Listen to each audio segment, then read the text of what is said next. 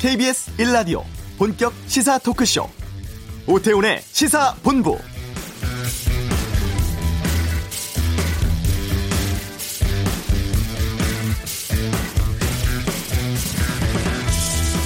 법을 믿을 수 없다. 친구를 살려내라. 양승태 대법원장 시절 원심에서 이기고도 대법원 파기 환송으로 정리 해고된 KTX 승무원들이 어제 대법원 항의 시위를 하며 외친 발언입니다.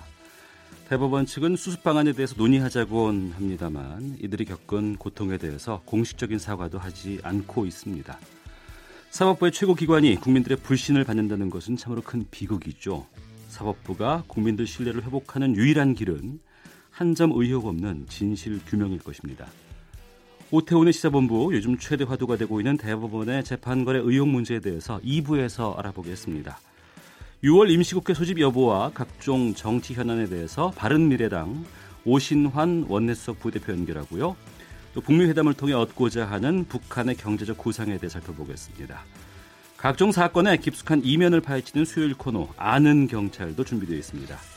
다양한 시선과 깊이 있는 전문가의 분석을 통해서 여러분의 오후를 열어드립니다. 오태훈의 시사본부 지금 시작합니다.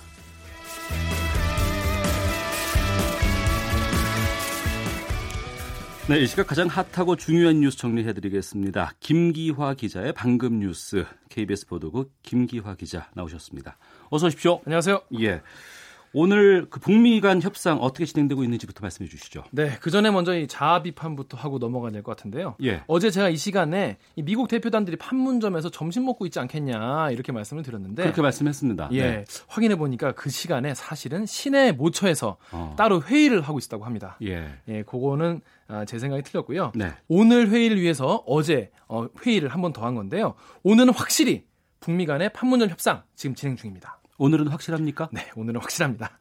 오늘 아침까지만 해도 기자들이 예. 그 호텔 앞에서 딱 진을 치고 뻗치기 취재라고 하죠. 네. 계속 뻗쳐놓는다고 하는데 보다가 보니까 8시쯤에 오전 8시에 차량들이 나왔거든요. 네. 그런데 오전 9시가 조금 넘어서 어, 통일대교에서 또 뻗치기를 하고 있던 기자들이 음. 아, 지금 통일대교 건너갔다. 이렇게 보고가 들어왔어요. 네. 그래서 아마 오늘 오전 10시쯤부터 어, 판문점 북측 지역 통일각에서 어, 최선희 어, 외무성 부상 등 이 북측 대표단과 회담을 하고 비핵화 방안 그리고 체제 안전 보장 방안에 대해서 어, 최종 조율을 할 것으로 보입니다. 네. 그리고 김영철 북한 노동당 부위원장 베이징에서 방미 준비하고 있다면서요. 네, 그렇습니다. 이 방금 전에 어, KBS 취재진이 현지에서 확인을 했는데요. 네. 우리 시간으로 오늘 오후 2시 베이징에서 뉴욕으로 출발하는 에어 차이나 편에 어, 김영철 부위원장의 이름이 올라 있는 것을 확인했습니다. 예. 이 어제 밤 늦게까지만 해도 오후 2시냐 또 아니면 밤 11시냐 이걸 계속 예약을 계속 변경을 했었거든요. 근데 이 예약을 계속 옮기는 이유가 뭐예요? 그래서 우리들은 모르잖아요. 네. 그래서 왜 이렇게 할까 추측을 해봤는데 이게 중국하고 얘기가 좀 해, 더 해야 될 것이 생기냐 안 생기냐 이거에 대해서 아, 중국과 그렇습니다. 그래서 누구를 만나는지도 모르지만은 뭔가 중국에서 뭔가 더 해결을 하고 가야 될 문제가 생긴 것이 아니냐 이런 추측도 나왔는데요. 이번에는 예약도 하고 발권까지 했다고 했기 때문에 네. 어, 2시에 나가는 것이 확실할 것 같습니다. 뉴욕으로 도착한 다음에는 1박 2일 동안 어, 폼페이오 미국 국무장관과 어, 정상회담 의제에 대해서 어, 조율을 할 것으로 알려졌습니다. 네. 아, 이번 북미 정상회담과 관련해서 여러 가지 보도들 나오고 있고요. 네. 이럴 때 특히 이제 언론의 역할 중요하겠는데 그 TV조선하고 조선일보가 내놓은 보도에 대해서 어제 청와대가 비판적인 입장을 밝혔죠. 네, 그렇습니다. 이렇게 청와대가 언론사를 콕 집어서 이렇게 언급하는 경우는 정말 이례적인데요. 네. 보통 뭐 일부 언론의 보도 이런 식으로 퉁을 치는데 이번에 확실히 보도를 집어서 얘기를 했습니다. 어, 어제 이 청와대 김의겸 대변인이 김의 김의겸 대변인이 어, 남북미 상황 관련한 조선일보 보도 또 네. TV조선의 일부 보도가 사실이 아닐 뿐 아니라 국익을 해칠 수 있다 이런 식으로 논평을 냈었거든요. 네. 그 기자들이 아, 이렇게까지 언급한 배경이 뭐냐라고 오늘 아침에 다시 물어봤습니다. 네. 그랬더니 이 보도가 미치는 파장이 어, 타사의 오보와는 좀 달랐다면서 음. 청와대의 담장을 넘어섰다 이런 표현을 썼습니다. 어떤 보도인지 소개를 해주세요. 네, 먼저 이 보도는 많이 보셨을 텐데요. 지난 19일에 TV조선이 북한이 이 풍계리 외신 취재자들에게 비자 명목으로 1인당 만 달러씩 돈을 달라고 했다. 네. 그래서 외신 기자들이 사증 비용, 항공요금 포함해서 풍계리 취재에 1인당 3천만 원씩 들어갔다. 이렇게 보도했고요. 또 조선일보도 논설을 통해서 어, 지난 22일에 어, 북한 비자 천만 원이라는 제목의 칼럼을 통해서 지구상에서 제일 비싼 입국 비자다 이렇게 썼습니다. 네. 하지만 방북한 외신 기자들은 사실과 다르다. 그런 일은 없다라고 확인해 줬고요. 그 풍계리 취재단에도 조선일보 기자는 없었잖아요. 없었습니다. 어떻게 취재했냐라고 물어보니까 그것은 밝힐 수 없다라고 어, 해명을 했습니다. 네. 또 TV조선은 24일에 풍계리 갱도 폭파 영상 보셨죠? 예, 예. 뻥 하고 막 흔들리고 막 나무 쓰러지고 난리 났는데 그게 연막탄을 피웠을지도 모른다 이런 식으로 보도를 했습니다. 이거에 대해서 어, 기사는 삭제됐고 어, 사과문도 올렸는데요. 네. 그 다음에 또 28일에 조선일보가 김상균 정- 국가정보원 제2차장이 문재인 대통령의 방미 기간 동안에 평양을 비밀리에 방문해서 북한 고위급과 면담했다 이런 보도를 했습니다. 저도 그걸 아침 신문을 보고 깜짝 놀랐는데요. 이에 대해서 청와대가 사실 무근이라고 밝혔습니다. 어. 예, 미국을 비롯한 주변국들이 우리 정부의 말을 신뢰할 수가 있겠냐 이런 식으로 비밀 회동을 한다면 이렇게 되물었는데요. 이 세 가지 기사를 언급하면서 김 대변인이 사실도 아니고 어, 비수와 같은 위험성을 품고 있는 기사다 이렇게 말했습니다. 네. 북미 정상회담의 성공적인 개최에 대해서 많은 국민들이 바라고 있는 상황인데 네. 좀 신중한 보도가 필요한 때인 것 같습니다. 다음 소식 듣겠습니다. 그 양승태 대법원장 시절 법원행정처의 사법행정권 남용 파문 관련 속보 들어온 게 있습니까? 네. 어, 먼저 어제 전해드렸죠. KTX 해고 승무원들이 항의 집회를 또 법원에서 열지 않았습니까? 이에 대해서 출근길에 김명수 대법원장이 어, 기자들과 만나서 안타깝게 생각한다. 어. 그와 같은 일이 일어나서 매우 유감이다라고 말했고요. 오늘 출근길에요. 맞습니다. 오늘 네. 아침 9시 출근길에 말했는데요. 김환수 대법원장 어, 비서실장이 오늘 어, KTX 승무원을 만나기로 했다라고 설명했습니다. 만나는 건 좋은 일인데 네. 해결해 줄 수 있는 게 있습니까? 이 부분이 조금 걸리는 부분인데요. 이게 사실은 확정 판결이 난 사건이기 때문에 대법에서 해줄 수 있는 게 사실 많지가 않습니다. 이 사실 뭐 재심 청구라는 절차가 있습니다. 민사건, 형사건 어, 재심을 청구해서 해결될 수가 있는데요. 이게 또 그 사유가 있어야 되는데 사유가 또 새로운 증거가 나와야 되, 는데 어. 또 그런 상황은 또 약간 아닌 상황이어가지고 네. 지금 어떤 걸 해줄 수 있을지 음. 어, 쉽지 않은 상황이라고 합니다. 네. 그 양승태 전 대법원장 조사에 대해서도 말을 남겼다면서요. 그렇습니다. 각급 법원에서 판사 회의가 조만간 열릴 것으로 안다라고 했어요. 그래서 이거 이런 중차대한 문제에 있어서 일선 법관들이 의견을 내는 건 좋다 하면서 이런 의견을 경청하겠다라고 밝혔습니다. 네. 예, 그래서 이런 조사 보고서 또 개인별 보고서 또 다른 의견을 종합해서 결정할 생각이다라는 건데요. 결국 조사 가능성은 열려 있다. 그리고 일선 판사들의 의견을 취합해 보겠다. 이렇게 정리할 수 있겠습니다. 예, 이 내용은 2부 그 김성환의 뉴스 쏘다 이 시간에 좀 자세히 살펴보는 순서를 갖도록 하겠습니다. 네. 그리고 한진그룹 조양호 회장 부인 이명희 씨가 경찰에 재소환됐어요. 네. 그제 15시간 동안 조사를 받고 이제 새벽에 풀렸는데요. 예. 피해자가 너무 많아서 조사할 양이 너무 많았다고 합니다. 피해자가 많다. 예, 피해자가 11명이나 돼 가지고 어. 조사할 양이 너무 많아서 또 불렀다고 합니다. 네. 이 씨는 어제 경찰 조사에서는 기억이 나지 않는다라고 대부분의 혐의를 부인했다고 합니다. 경찰은 어제 오늘 조사를 토대, 로이 구속영장 신청 여부를 결정할 계획입니다. 네. 그리고 정부가 내일 전국 개별 공시지가 공시를 하는데 네. 평균적으로 6%가 올랐다고요. 네. 어, 전국 3,300만 필지 개별 공시지가를 산정해서 내일 공시하는데요. 네. 올해 전국의 개별 공시지가는 지난해보다 평균 6.28% 올랐습니다. 지난해 상승률인 5.34%보다 상승률이 0.94%포인트 커진 건데요. 네. 2013년 이후에 5년 연속으로 상승률 자체가 증가한 겁니다. 음. 어느 지역이 제일 많이 올랐을 것 같으세요? 아무래도 서울 아닐까요? 그렇게 생각들 많이 하시는데요. 네. 제주도. 아, 제주도. 제주가 전년 대비 17.51% 어. 올라서 상승률이 제일 높았습니다. 네. 제주에 땅 있으신가요? 예? 없으신가요? 예. 부산이 11%, 네. 예, 세종이 9.06%, 대구가 9.03% 순이었습니다. 네. 이 제주도는요 지금 신화 역사공원 개장, 또 음. 헬스케어 타운 조성 이런 호재가 있고요. 어, 부산은 센텀 이지구 산업단지 조성 사업, 또 세종은 기반시설 확충됐고 또 제2 경부고속도로에 대한 기대감이 반영돼서 땅값이 오른 것으로 올라, 확인됐습니다. 이 세종시 옛날에 스타벅스 생겼다고 공무원들 파티 열고 막 그랬었거든요. 네. 그때와 비교하면 정말 큰 차이가 나는 거죠. 반면에 이 서울과 인천, 경기 등 이 수도권은 5.37%로 오히려 전국 평균보다 낮았습니다. 네. 전국에서 제일 비싼 땅은 올해도 음. 이게 15년째 똑같다고 하는데 명동. 명동. 왜 그 땅값 얘기 나오면 늘 나오는 자리 있잖아요. 명동 뭐 한 평이 얼마다 뭐 이런 예, 걸로 거기가- 항상 뉴스가 나오곤 했었죠. 예. 화장품 판- 판매 업체인 네이처 리퍼블릭 부지인데 네. 그 제곱미터당 9,130만 원. 어. 한 평에 3억입니다. 네. 그렇습니다. 주거지 중에서는 어, 서울 대치동의 동부 센트레빌 부지가 어, 제곱미터당 1,460만 원으로 제일 높았습니다. 아, 공시지가는 부동산 공시 가격 알림이 그리고 해당 토지 의 소재지인 관할 시공구 민원실에서 7월 2일까지 연락하실 수 있고요. 이상하다 싶으시면 이의 신청할 수 있습니다. 예.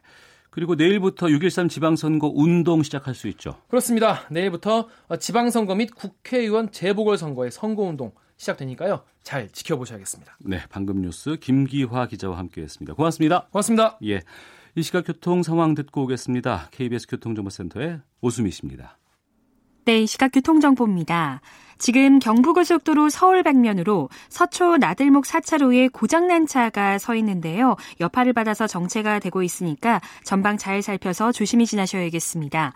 같은 서울 쪽 작업의 여파를 받아 신탄진부터 남청주까지 정체가 이어지고 있고 반대 부산 방면도 금강 나들목에서 작업 여파 때문에 밀리기 시작했습니다. 청주 영덕간 고속도로 영덕 쪽으로도 문의 나들목에서 6km나 막히는데요. 역시 공사 여파로 그렇고요. 중부 내륙고속도로 위로 자리한 정체도 모두 작업 때문입니다. 양평 방면은 연풍 나들목에서 밀리고 또 충주 분기점에서 더디게 움직입니다. 반대 창원 쪽으로는 괴산 나들목에서 2km 구간 밀려 지나가고 있습니다. 남해 제1고속도로 지선 산인 방면은 창원 분기점부터 마산까지 3km 구간에서 작업의 여파를 받고 있습니다. 지금까지 KBS 교통정보센터였습니다.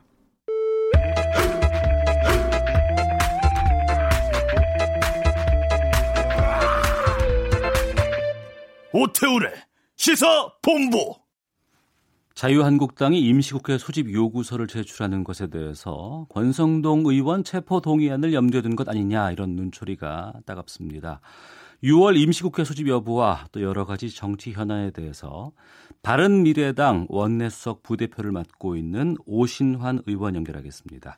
안녕하십니까? 네, 안녕하세요. 오신환입니다. 예, 반갑습니다. 네, 네. 네. 오신환 의원 재선 의원이시고 관악을 지역구 맡고 계시죠? 네, 그렇습니다. 예. 듣기로는 한예종 출신으로 연극 배우도 하셨다는 얘기를 들으셨, 들었어요? 예, 예. 제가 한예종 영국원 예. 예, 연기과 출신입니다. 예. 아, 그러시구나. 나중에 예. 이제 시간 되시면 저희 스튜디오에 얼굴 한번 보여 주시죠. 예, 알겠습니다. 예. 네. 먼저 그 권성동 의원 체포 동의안과 관련해서 임시국회 소집 요구를 했는데 여기에 예. 대해서 방탄 국회다 이런 논란이 많이 있습니다. 어떻게 보고 계시는지요? 아, 국민들이 바라보는 시각이 저는 맞다라고 생각합니다. 뭐, 지금, 어, 국회법상, 예, 재적 의원의 4분의 1 이상이 국회 에 소집 요구를 하게 되면 네. 임시국회가 열리게 되는 것이거든요. 그러니까 네. 지금 자유한국당 의원들이 75명 이상이 되니까 예. 예, 그 숫자 111명이 지금 서명해서 어 29일이죠. 어저께 예, 임시국회 소집 요구서를 제출했습니다. 네. 아, 저 사실은 이제 뭐 오늘 자정부로 선거 운동이 본격적으로 시작되고 네네. 6월 13일 지방선거와 또 정세균 국회의장의 임기가 이미 끝났습니다. 그렇습니다. 예, 어제 29일부로 끝났기 때문에 의장이 공석인 상태가 된 것이죠. 네. 이런 상황에서 임시국회를 열 수가 없는 상황인 것을 알면서도 어. 소집 요구를 했다는 것은 국민들의 비난을 받을 수밖에 없는 그런 상황이다 이렇게 보여집니다. 오시던 의원께서 보시기에는 그럼 자유한국당이 이렇게 임시국회 소집 요구를 한 것은 권성동 의원 때문이라고 보시는 거예요? 아 저는 그렇게 예, 보고 있고요. 네. 예, 다만 이제 자유한국당 입장에서는 지금 특검과 관련해서 운영위를 소집해서 어, 뭐 처리해야 될 부분들이 있다 이렇게 주장하고 있는데 네네. 앞서 말씀드린 대로 지금 국회가 열릴 수 있는 상황이 아니거든요. 네네. 현실적으로. 예, 그런 상황에서 임시국회 소집한 것은 지금 체포동의안과 관련이 있다 이렇게 볼 수밖에 없는 것이죠. 네, 알겠습니다. 네. 말씀하신 것처럼 이제 지방선거 운동은 이제 내일부터 시작할 수 있어요. 네. 어, 보름 정도밖에 안 남지 않은 상황인데 유세 현장 많이 다니실 것 같습니다. 바닥 민심은 어떻게 보고 계십니까? 아, 일단은 지금 지방선거가 아, 국민들한테 너무 체감되지 못하고 있습니다. 예. 아, 우리 저 지방선거 이제 불과 13일뿐이 안 남았는데요. 네. 에, 지방의 일꾼들이 누구인지 또 누가 출마를 했는지 이런 것 자체가 사실은 굉장히 묻혀서 예, 지방선거가 매몰돼 있거든요. 네네. 어, 그 이유는 뭐 잘 아시다시피 이제 나- 남북관계 정상회담이나 또 정치의 중요 이슈들 때문에 예, 다소 멀어져 있는 음, 감이 있는데요. 네. 저는 어쨌든 저 국민들께서 어, 남은 13일 동안 반드시 어, 우리 지역의 일꾼들에 대한 채점을 하시리라 이렇게 보고요. 네. 최선의 노력을 다하겠습니다. 예. 예. 유세 현장 다니시다 보면은 주로 그 뭐라고들 말씀하세요, 국민들께서? 국민들께서 뭐 뭐니 뭐니 해도 민생 문제죠. 네. 예, 먹고 사는 문제 지금 어쨌든 경제가 굉장히 어려운 거 아니겠습니까? 네. 실업률도 증가되고 또 여러 가지 경제 고용률도 악화되는 이런 상황 속에서 특히 청년 실업의 문제들 또 자녀를 두신 그 어르신들이 네. 만날 기회가 많은데요. 자식들의 취업 때문에 정말 한숨을 푹푹 쉬는 이런 현장을 매일 느끼게 됩니다. 그렇기 때문에 먹고 사는 문제가 가장 중요한 문제가 아닌가. 저는 이번 지방선거에서도 그런 이슈가 부각될 것이라 이렇게 보고 있습니다. 예. 네. 그 연결된 기회에 그 바른미래당 분위기도 좀 듣고 싶은데 그 네. 지난번에 송파을 공천 갈등 때문에 상당히 많은 논란들이 좀 있었던 네, 것으로 네. 보이는데 지금 분위기는 어떤지 수습은 좀 됐는지도 좀 알려주시죠. 예, 뭐 각 정당이 공천 과정에서는 늘 갈등이 있는 것은 뭐다 사실인데요. 네. 특히 이제 저희는 아시다시피 국민의당 바른정당이 통합되는 과정에서 어 1대1의 어떤 기본적인 원칙들을 내세우고 어 통합 과정을 이뤄냈기 때문에 아 공천 과정에서 사실 결정을 못하는 어 그런 여러 가지 이좀 어려움이 있었습니다. 네네. 아 좀 뒤늦게 공천이 최종 송파 같은 경우가 마지막으로 확정이 됐고요. 네. 그 이후에는 사실은 뭐 확정된 내용에 대해서 어느 누구도 이의를 제기하거나 문제 삼지 않고 이제 하나가 돼서 네. 어, 남은 선거운동 기간에 최선을 다해서 꼭 승리하는 길로 가야 된다 이런 의지들을 가지고 있습니다. 예. 네. 봉합은 확실히 됐다 이렇게 말씀하시네요. 네 그렇습니다. 이제 공천으로 인한 갈등은 뭐 전혀 표피화되지 않고요. 네. 지금 표출되지 않고 어, 잘 어, 하나가 돼서 모두 지금 음, 온 힘을 다하고 있습니다. 네, 알겠습니다. 자, 이제는 뭐, 어, 뭐 선거판으로 들어온 상황에서 뭐 아무래도 이제 승리를 위해서 또 한 표라도 더 얻기 위한 노력들 많이 하실 것 같은데 네네. 근데 국민들은 이번 선거에 대해서 큰 관심들이 좀 없으신 게 사실인 것 같아요. 그리고 네. 아무래도 이 어, 남북 정상회담이라든가 북한 이슈로 인해서 여기에 대한 관심들이 상당히 좀 지대한 이러한 입장인데 어떻게 돌파하실 생각이신지 좀 듣고 싶습니다. 예, 말씀하신 대로 사실 국민들께 우리 대한민국 안보, 특히 작년 이맘때만 해도 뭐 꼭 전쟁이 날 것 같은 일촉즉발의 위기였지 않습니까? 네. 그런 상황에서 지금 남북 관계가 어떤 변화를 가져올지 정말 한반도의 완전한 비핵화를 통해서 평화 체제가 구축될지 이게 관심이 큰 거거든요. 네네. 앞서 말씀드린 먹고 사는 민생 문제와 이 남북 관계 안보 문제가 저는 이번 지방선거에서 가장 큰 이슈가 되리라고 생각하고요. 네. 바른정당은 이 기본적인 이 평화 체제를 이루어 나가는 과정 속에서는 정부가 하는 역할들에 대해서 저희는 환영하고 그, 그 부분에 대해서 어, 적극적으로 어, 응원하는 바이고요. 네. 다만 이제 경제 이슈에 있어서는 문재인 정부 1년차 넘어가는 과정에서 어, 최저임금 산입 범위를 어, 이렇게 어렵사리 하게 된 이유도 네. 급격한 최저임금의 상승 뭐 이것이 그 기존의 원인이 아니겠습니까? 네. 또 이제 6월 말에는 2019년도에 최저임금을 정해야 되는 법정 기한이 다가오는데요. 네네. 이런 것들이 정말 어려운 소상공인 자영업자들을 더욱더 힘들게 하고 또 정말 저소득층이 혜택을 받아야 됨에도 불구하고 오히려 소, 득 하위 1분위 20%까지는 음. 그 양극화가 더 심화되는 이런 현상들을 가져왔거든요. 네네. 그래서 이런 부분들에 대한 문제 제기와 아, 경제 정당으로서 망가진 경제를 먼저 살릴 수 있는 경제 정당이 바른 미래당이다라는 것을 어, 전면에 내세우고 어, 국민들께 호소 드리고자 이렇게 합니다. 네, 알겠습니다. 그리고 그 드루킹 특검법이 어제 공포가 됐습니다. 네네. 어, 드루킹 관련 수사와 관련해서는 어떤 의견이신지 좀 듣고 싶습니다. 아, 이건 좀 민주주의의 기본적인 질서에 대한 도전이고요. 어, 우리 큰 국민들이 다 우려하는 바와 같이, 아, 지난 뭐 대선 과정뿐만이 아니라, 아, 여러, 기- 오랜 기간 동안 드루킹 일당들이 이렇게 여론을 조작하고 불법적으로 댓글을 한 행위에 대해서는 엄벌을 받아야 됩니다. 그렇기 때문에 일단 그 진상 규명이 매우 중요하다 생각하고요. 네. 어, 뒤늦게 출발한 특검에서 명명백백히 이 진상 규명을 해야 될 것이라고 보고요.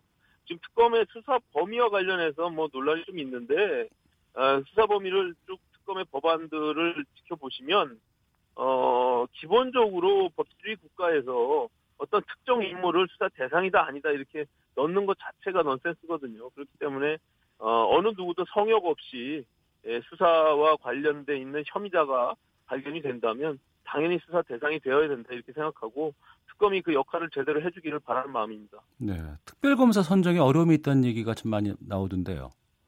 일부에서는 뭐 그런 우려도 합니다. 특히 이제 뭐 문재인 정부의 지금 집권 1년 차가 지나가면서 특검이 보통 집권의 말기에 많이들 이루어졌는데 네. 에, 그 검사 출신들의 변호사들이 사실 조금 꺼리는 부분들이 있다라고 하는데 변호사 협회에서는 문제 없다 또 이런 어, 의견들을 제시하고 있기 때문에 네. 좀 지켜봐야 될 것 같습니다. 알겠습니다.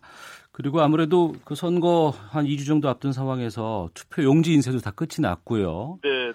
어, 많은 분들께서 궁금해하시는 게 그 김문수 자유한국당 후보와 안철수 후보와의 서울시장 후보 단일화 가능성에 대한 이야기를 많이 나오고 있습니다.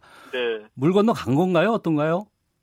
아 일단은 지금의 판세 자체가 굉장히 기울어져 있기 때문에 네. 아, 박원순 시장의 지난 7년 시정에 대해서 평가를 하고, 어, 그 앞으로 또 4년, 총 11년의 서울시정을 박원순 시장에게 맡길 것이냐, 라는 어떤 근본적인 문제의식을 갖고 있는 우리 시민들이, 네. 어, 안철수 또 박원순, 아니, 저, 저, 김문수 두 후보의 단일화를 요구하는 목소리가 있는 것은 사실입니다. 네. 하지만 이게 정치 공학적으로 접근할 수 있는 부분들은 아니고 또 가치와 이념이 좀 다른 부분들이 있기 때문에 저는 기본적으로 이게 단일화가 이루어지긴 굉장히 어렵다 이렇게 보여지고요. 네, 네. 특히 김문수 후보 쪽에서 일단 단일화에 대한 이야기를 꺼냈는데 네. 최근에 다시금 뭐 단일화는 없다라고 선을 그었고 음. 또 안철수 후보께서도 정치공학적인 단일화보다는 어, 시민들의 힘으로 결과적으로 1대1 구도를 만들어서 선거 승리를 이뤄내겠다 이런 의지가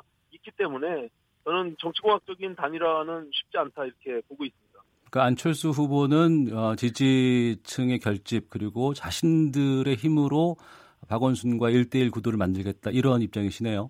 네 그렇습니다. 일단은 어, 결과적으로 이번에 서울시장 선거는 박원순의 어, 7년 시정을 어, 평가하고 예. 거기에 대해서 다시금 어, 박원순 시장을 맡길 것이냐 음. 라는 문제 의식 속에서 그렇, 그렇다면 그, 그걸 원하지 않는 시민들은 안철수를 중심으로 선택해서 어, 그 반대하는 어, 의지를 표시해야 되는 것이 아니냐 이런 기본적인 캠프의 생각입니다. 알겠습니다. 네. 아, 지금 여러 정당 가운데 선거 결과에 따라서 어, 앞으로의 미래가 상당히 좀 큰 요동이 칠 수 있는 당이 저는 바른 미래당이 아닐까 걱정이 좀 되기도 하거든요. 네, 네. 유권자들에게 한 말씀 하실 수 있는 시간 드리겠습니다. 예, 서울 시민들께 그리고 또 전국에 계신 우리 국민 여러분들께 아, 사실은 정치가 국민들의 뜻을 잘 받들지 못하고 있는 것이 사실입니다. 아, 양 극단의 아, 이 양극단의 정치를 좀 끝내고 새로운 음, 제3의 길을 가고 있는 우리 바른미래당을 좀 주목해 주시고요. 특히 민주당이 이 오만과 독선에 빠지지 않도록 하기 위한 견제, 균형을 맞추기 위해서는 지방선거에서 어, 바른미래당에게 관심을 좀 주셔야 됩니다. 그리고 또 막무가내 식의 한국당의 정치를 종식시키기 위해서도 그런 의미를 담고 있습니다. 바른미래당의 젊은 일꾼들 또 좋은 후보들을 지켜봐 주시고 응원해 주시기 바랍니다. 예, 알겠습니다. 다음번에는 저희 스튜디오에서 좀 얼굴 뵙고 말씀 나눌게요. 네네 고맙습니다. 예, 오신환 의원이었습니다. 말씀 고맙습니다. 감사합니다. 네. 자, 이 시각 헤드라인 뉴스 듣고 오겠습니다.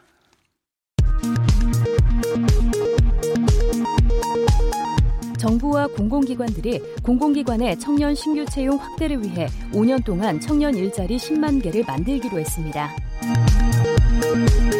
다음 달 13일 치러지는 지방선거와 국회의원 재보궐선거 공식 선거운동이 내일 오전 0시부터 시작됩니다. 김명수 대법원장은 KTX 해고 승무원들이 전임 양승태 전 대법원장 시절 판결에 항의한 것과 관련해 유감을 표명했습니다.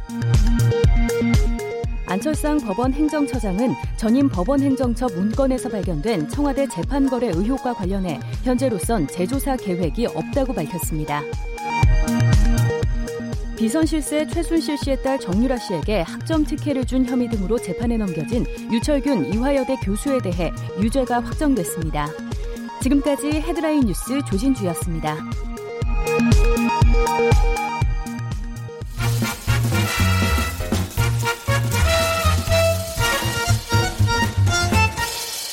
오태훈의 시사 본부.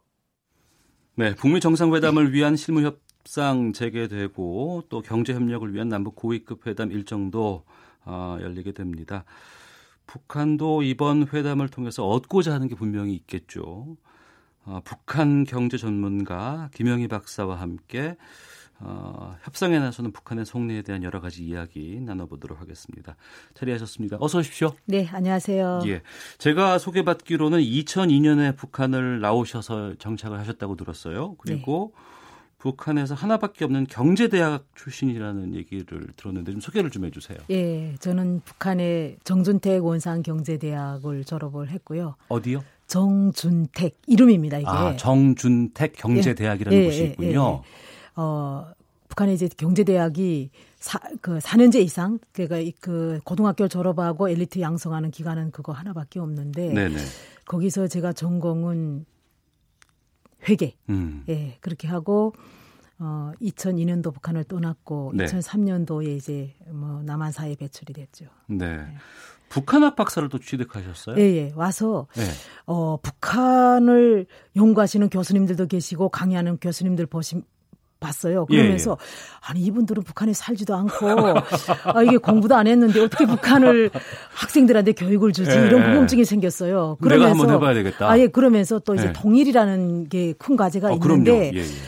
어, 남북을 같이 경험을 하게 되는데 어. 북한에서 40년을 살아온 게 큰 강점이 되지 않을까 그런 생각이 들더라고요. 음. 그래서 북한학을 석사부터 이제 시작을 하게 됐습니다. 예. 요 한 1년 정도, 1년도 아니죠. 뭐 작년 뭐 가을부터 겨울부터 해가지고 여러 가지 변화들을 많이 보시고 듣고 하실 것 같아요. 네. 지금의 북한의 상황, 또 남북 교류, 또 남북한 정상들이 만나고 뭐 북미 간의 회담이 열린다는 이런 소식 들으시면 어, 북한 출신으로서 참 네. 감회가 남다를 것 같습니다. 제가 남북 정상회담이 이제 예상이 됐을 때 깜짝 놀랐어요. 예. 야 이렇게 빨리 올 수 있을까? 어. 일단 그런 생각을 했고요. 예. 그다음에 또 판문점에서 개최를 하면서 4.27 선언이라든가 이런 거 보면 네. 정말 정말 눈물이 나더라고요. 야 내가 북한에 고향에 있는 우리 엄마 보러 갈 날이 얼마 멀지 않았구나. 예, 예. 이런 마음에 너무 너무 감격스러운 거죠. 어. 그리고 또 한편으로는 어, 이 언어를 계기로 해서 어, 북한이 이때까지는 핵을 핵을 포기하지 않고 핵을 안고 계속 가겠다고 했는데 네. 이로써 정말 비핵화가 되고 그로써 또 인해서 북한이 경제 개발이 진행이 되고 음. 그러면 북한 주민들이 삶도 나아지지 않을까. 네. 제가 지금 여기서 북한에 있는 고, 고향에 있는 가족들한테 돈을 보내거든요. 이렇게 네, 네, 네. 사실 불법이긴 하지만 예. 그 보내주는데 앞으로 이제 보내주지 않을 날도 있겠고 음. 또 그다음에 또 제가 북한에 들어가서 그 북한에 있을 때 대학 때 같이 공부했던 친구들이랑 같이 뭘 할 수 있는 날도 오겠구나 해서 진짜 가슴이 벅차더라고요. 네. 고향이 어디세요? 저는 고향은 이번에 핵실험장 폐쇄한 쪽. 예, 한경북도 길주입니다. 아, 그러시군요. 예. 그래도 그 가족들끼리는 전화 통화가 된다는 얘기들을 좀 많이 해요. 그게 한국 전화하고 북한 전화하고 통화가 되는 것이 아니라 아니고 네. 어, 국 그 북부 국경 지대의 해산이라던가 그다음에 한경북도 언성, 무산, 북한 쪽으로 그 중국 쪽으로 보면 연길, 어 장백 이런 쪽이 네. 그런 쪽에서 중국 파장이 들어가는 거예요. 여기 핸드폰이. 그래서 아. 북한 쪽에 있는 사람들이 중국 핸드폰을 쥐고 어 저희 가족이 거기까지 와서 전화도 하고 그다음엔 문자도 하고 지금은 또 사진도 보내요. 아, 그래요? 예, 그 자리에서 사진 찍어서 보내오고 어. 북한의 상황도 이렇게 이렇게 돌이 덫이랑 이런 걸 사진 찍어서 발송을 하면 그 자리에서 이렇게 받을 수가 있어요. 그래서 예. 요즘은 북한 상황을 음. 시시각각으로 이렇게 좀 들을 수 있는 그런 게 참 용이하죠. 그래서 모셨습니다. 아, 네. 네. 우선은 이제 저희가 궁금한 것이 북한은 네. 이제 경제보다는 체제 보장이 중요하다라는 입장을 지금 밖으로 내세우고 있습니다.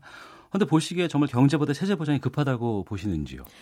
체제 보장이 돼야지 경제가 되니까. 아. 그러니까 제재 보장이 제재 보장하고 경제는 어느 게 우선이냐죠. 네. 그게 순서에 관한 문제지. 체제 경제를 하기 위해서는 체제 보장을 또 해야 된다는 거예요. 음. 그러니까 북한은 이제 비핵화를 하게 되면 무장 해제나 가지 않습니까? 이게 예. 뭐 핵밖에 없으니까 재래식 무기는 그동안에 개발을 안 했습니다. 그러니까 핵을 내려놓으면 아무것도 없는 거죠. 음. 그러면 누가 나라를 지켜주겠어요? 예. 그래서 체제의 안전을 보장해 달라는 건데 지금까지 김정은 위원장은 이렇게 생각을 했다고 생각해 집권을 해서 네. 그래 핵하고 핵하고 미사일 개발을 열심히 해가지고 완성해서 그거를 가지고 북한 자주국방이니까 네. 그거를 가지고 스스로 체제도 지키고 정권도 경제도. 지키고 어. 어. 국가도 지키면서 경제 개발할 거야 이랬어요. 그래서 그 경제 개발이 뭐냐면 북한식 개혁 개방을 하지 않았습니까? 530 담아 경제 개발근데 이렇게 할 거야 했는데 그걸 하다 보니까 경제하고 핵을 같이 가져가 보니까 경제 개발은 안 되고 오히려 이제 핵 때문에 아무것도 안 되는 거죠. 네네. 그래서 김정은 위원장은 아마 선핵 개발 후 경제 개발로 전환을 하면서 어. 핵을 빨리 완성을 하고 예. 경제 개발하자 했는데 핵 개발을 하면서 막 빈도 높은 핵 실험을 하고 미사일 실험을 하다 보니까 고강도 제재가 들어죠. 그렇죠. 그러니까 김정은 위원장은 그다음에 딱 정, 방향을 틀 수밖에 없죠. 어. 그래 이제는 자주 국방으로 어, 핵 무기를 보유하고 그것을 지, 그것 그것으로 나라를 지키면서 체제를 어, 유지를 하면서 경제 개발을 하는 것이 아니라 에이고 아깝더라도 이제 이걸 놓고 음. 그러면서 미국이나 국제사회로부터 체제를 보장받고 정권 안정을 보장받으면서 경제 개발을 할 거나 결국은 경제 개발입니다. 그래서 네. 김정은이 아이콘은 경제 개발이다. 이렇게 음. 말씀드릴 수가 있어요. 지금 북한의 경제 상황이 어떤지가 참 궁금한데 얼마 전만 해도 참 힘들다, 어렵다, 이런 얘기를 하다가 또 요즘에 여러 가지 소식들 듣다 보면 북한은 휴대전화가 뭐 400만 대가 예. 있다더라, 네. 뭐 이렇게 살만하다라는 네. 얘기들 많이 나오거든요. 또 고강도, 고강도 제재는 참 오랫동안 있어 왔었고 네, 네. 지금 북한 경제 상황이 어느 정도의 상황이에요, 어, 지금? 별로 어렵지는 않다 이렇게 볼 수가 있죠. 한마디로 말씀드리면 예. 별로 나빠지지도 않았고 어. 현 상황 말합니다. 아직 네. 앞으로가 아니라 지금 현 상황에서는 별로 나빠지도 않았고 또 북한 주민들이 삶이 별로 나빠진 건 하나도 없다 이렇게 어. 말해요. 왜? 우선 특히 어, 북한의 쌀 가격은 시장 쌀 가격이 북한이 전반의 경제 상황을 반영을 해요. 예. 그래서 쌀 가격이 갑자기 급등을 하면 경제가 나빠졌다는 징조이고요. 어. 그다음에 또 쌀 가격이 내려가면 그만큼 또 경제 상황이 좋다 이렇게 볼 수가 있어요. 그러니까 쌀값이 바로미터군요. 바로미터죠. 그래서 네. 모든 쌀 가격은 모든 가격의 기준이 되고 이렇게 되는 거죠. 그런데 지난해 8월, 9월을 기점으로 완전히 모든 대북 수출, 대, 대중 수출, 대무역 수출이 금지가 됩니다. 네. 아, 그러면 아직 1년 되지 않는 시점이지만 지금 상황에서 보시, 봤을 때 음. 그때 당시 시장 1kg 쌀 가격이 5천 원이었어요. 북한 가격으로. 네. 북한 돈으로. 그런데 지금은 4,800원입니다. 어. 그러니까 200원이 낮아졌죠. 예, 예. 그런 걸 놓고 봤을 때 또 지금은 천군기라고 할 수가 있죠. 5월 달 그렇죠. 정도가 되니까. 예, 예, 그럼에도 쌀값이 그렇게 오르지 않습니다. 어. 이런 걸 놓고 봤을 때 어, 경제 상황이 그렇게 나빠지지 않아, 않은 거고요. 네. 오히려 또 어떻게 보면 역설적이고도 북한의 공장 기업소가 잘 돌아가고 있어요. 아, 그래요? 역설적이에요, 그게. 제재는 어. 하는데 역설적으로 그렇게 돌아가는데요. 그게 뭐냐면 석탄 수출을 금지하니까 네. 금수 석탄을 하력 발전소에 돌리는 거죠. 음. 그러니까 하력 발전소는 지금까지는 어 석탄 질이 좋은 것은 다 수출을 했어요. 네. 근데 이제 질이 좋은 것을 하력 발전에 돌리니까 전력 생산량이 증가를 하게 되는 거죠. 아. 그러면 전력 생산이 증가되면 어떻게 되겠어요? 공장이 가동이 되는 거죠. 그렇죠. 과거에 20%라면 지금 30% 가동이 되고 공장이 또 가동이 되면 어떻게 되겠어? 원료 자재를 생산하는 기업들이 돌아가면서 순환이 원료, 되겠군요. 그렇죠. 계속. 그렇죠. 원료 자재가 나오고 또 원료 자재를 가지 다가 생산하는 제품을 생산한 기업들이 제품을 생산하고 어. 이렇게 되면서 경제가 어찌 보면 역설적이고도 대내 경제는 어느 정도 어 선순환을 하고 있다 이렇게 보여지는데 반면에 대외 경제죠. 네, 대외 네. 무역. 음. 이제 대북 제재 때문에 금수 품목들은 다 수출이 막혔습니다. 그래서 올해 3월 달까지 보면 전체 대중무역 총액의 60% 정도가 감소를 했고 수출 같은 경우는 88% 정도가 감소를 했습니다. 이렇게 국가 경제에서도 대외 무역 측면에서는 어느 정도 그 경제가 왜 나빠지지 않냐 이렇게 좀 느껴지지만 네. 전체적으로 봤을 때는 나빠지지 않는다 이렇게 어. 볼 수가 있는 거죠. 아, 그 역설적으로 외화벌이를 하기 위해서 즉각적인 돈을 벌기 위해서는 내수가 힘들었는데 네. 그게 막히니까 네. 그런 것들이 안으로 들어와서 좀 안에서 선순환적인 그렇죠. 것으로 경제가 잠시 살아났군요. 네네네. 아, 상당히 의미 있는 말씀해 주셨는데 이번 그 남북 정상회담에서 남북 간의 경협이 좀 활발하게 논의가 되지 않을까 싶었는데 음. 그런 얘기는 좀 없었거든요. 네. 당연한 거죠, 그게. 왜냐하면 남북 정상회담은 북미 정상회담을 성과적으로 하기 위한 예, 어찌 보면 선 가정이라고 볼 수가 있는 거죠. 그렇기 네. 때문에 북미 정상회담이 성공적으로 잘 추진이 되느냐에 따라서 비핵화 문제라든가 음. 그로부터 나올 수 있는 대북 제재 또 대북 제재 완화나 혹 해제가 돼야지 또 경협이 이루어지기 때문에 벌써부터 경협을 논한다는 것은 결과를 보지 않고 벌써부터 이렇게 논한다는 것은 어 우리가 그런 얘기하지만 또뭐 똑줄 넘은 생각도 안 하는데 김치 국물부터 마신다 이런 격이 되는 거죠. 그래서 우리 정부도 그런 부분을 지금 논하지 않고 있고 네. 그래서 북미 회담이 잘 진행이 되면 그때 비로소 경협이 급진적으로 논의되지 않을까 생각을 합니다. 그럼 북한 쪽에서 원하는 그러한 그 경제 투자라든가 어, 협력 간의 방향이나 분야는 어느 쪽이 먼저라고 보세요? 우선 김정은 위원장은 경제 개발을 목표로 하고 있기 때문에 네. 경제 개발이라는 것은 개혁 개방을 전제로 하고 있어요. 예. 그러니 제가 앞서 말씀드린 것처럼 역설적이도 대내 경제는 어느 정도 선순환한다고 하지 않았습니까? 예, 예. 그런데 대내 경제는 그렇게 하고 있지만 북한은 그것도 한계가 있기 때문에 외자 유치를 통한 경제 개발을 원하는 거죠. 어. 그래서 김정은 위원장은 2013년도를 기점으로 해서 경제 개발국 23개를 지정을 했습니다. 예. 김정일 때는 특구가 달랑 4개였죠. 예, 예. 개성공단, 금강산, 항공평 위화도, 그 다음에 낮은선보. 그런데 지금은 23개. 어. 평양에도 있고, 연평도 하고 마주한 강령군에도 있고, 이렇게 경제개발구를 많이 하갔다 하는데, 예. 기본적으로 그 사업이 가장 먼저 추진되지 않을까. 어. 그래서 경제 개발을 통해서 근데 과거의 김정은 때 특권은 외화를 벌기 위한 것이 목적이었다면 외화 벌이 목적이었죠. 지금은 예. 김정은 위원장이 추진하는 경제 특허 경제 개발 그 정책은 외화를 보는 것이 목적인 것이 아니라 음. 그 지역을 각 지역별로 나와 있습니다. 그게 네. 그러니까 그 지역의 그 경제 개발구를 통해서 외화를 벌어서 다른 지역, 그 지역의 다른 지역을 또 개발하고 개발하고 해서 알겠습니다. 나중에는 전 국가의 경제 개발이다 이런 거죠. 예. 저희가 듣고 싶은 말이 너무 많은데 시간이 벌써 다 됐어요. 네, 그래서 너. 내일 혹시 시간 되시면 한 번 더 나오시죠. 네. 제가 내일 시간 한번 잡도록 하겠습니다. 예, 예. 너무 아쉽네요. 예. 내일 뵈는 거 약속 해 주시는 거예요? 아, 네, 네, 네. 알겠습니다. 북한 경제 전문가 아, 김용희 박사와 함께 말씀 나눴습니다. 아, 정말 아, 다양한 얘기들 많이 했는데요. 잠시 후 2부에서 뵙도록 하겠습니다.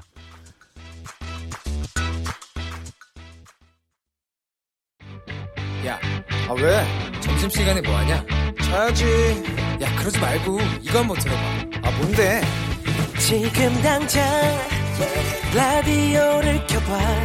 나른한 오후 깨울 시사 토크쇼. 모두가 즐길 수 있고 함께하는 시간 유쾌하고도 신나는 시사 토크쇼.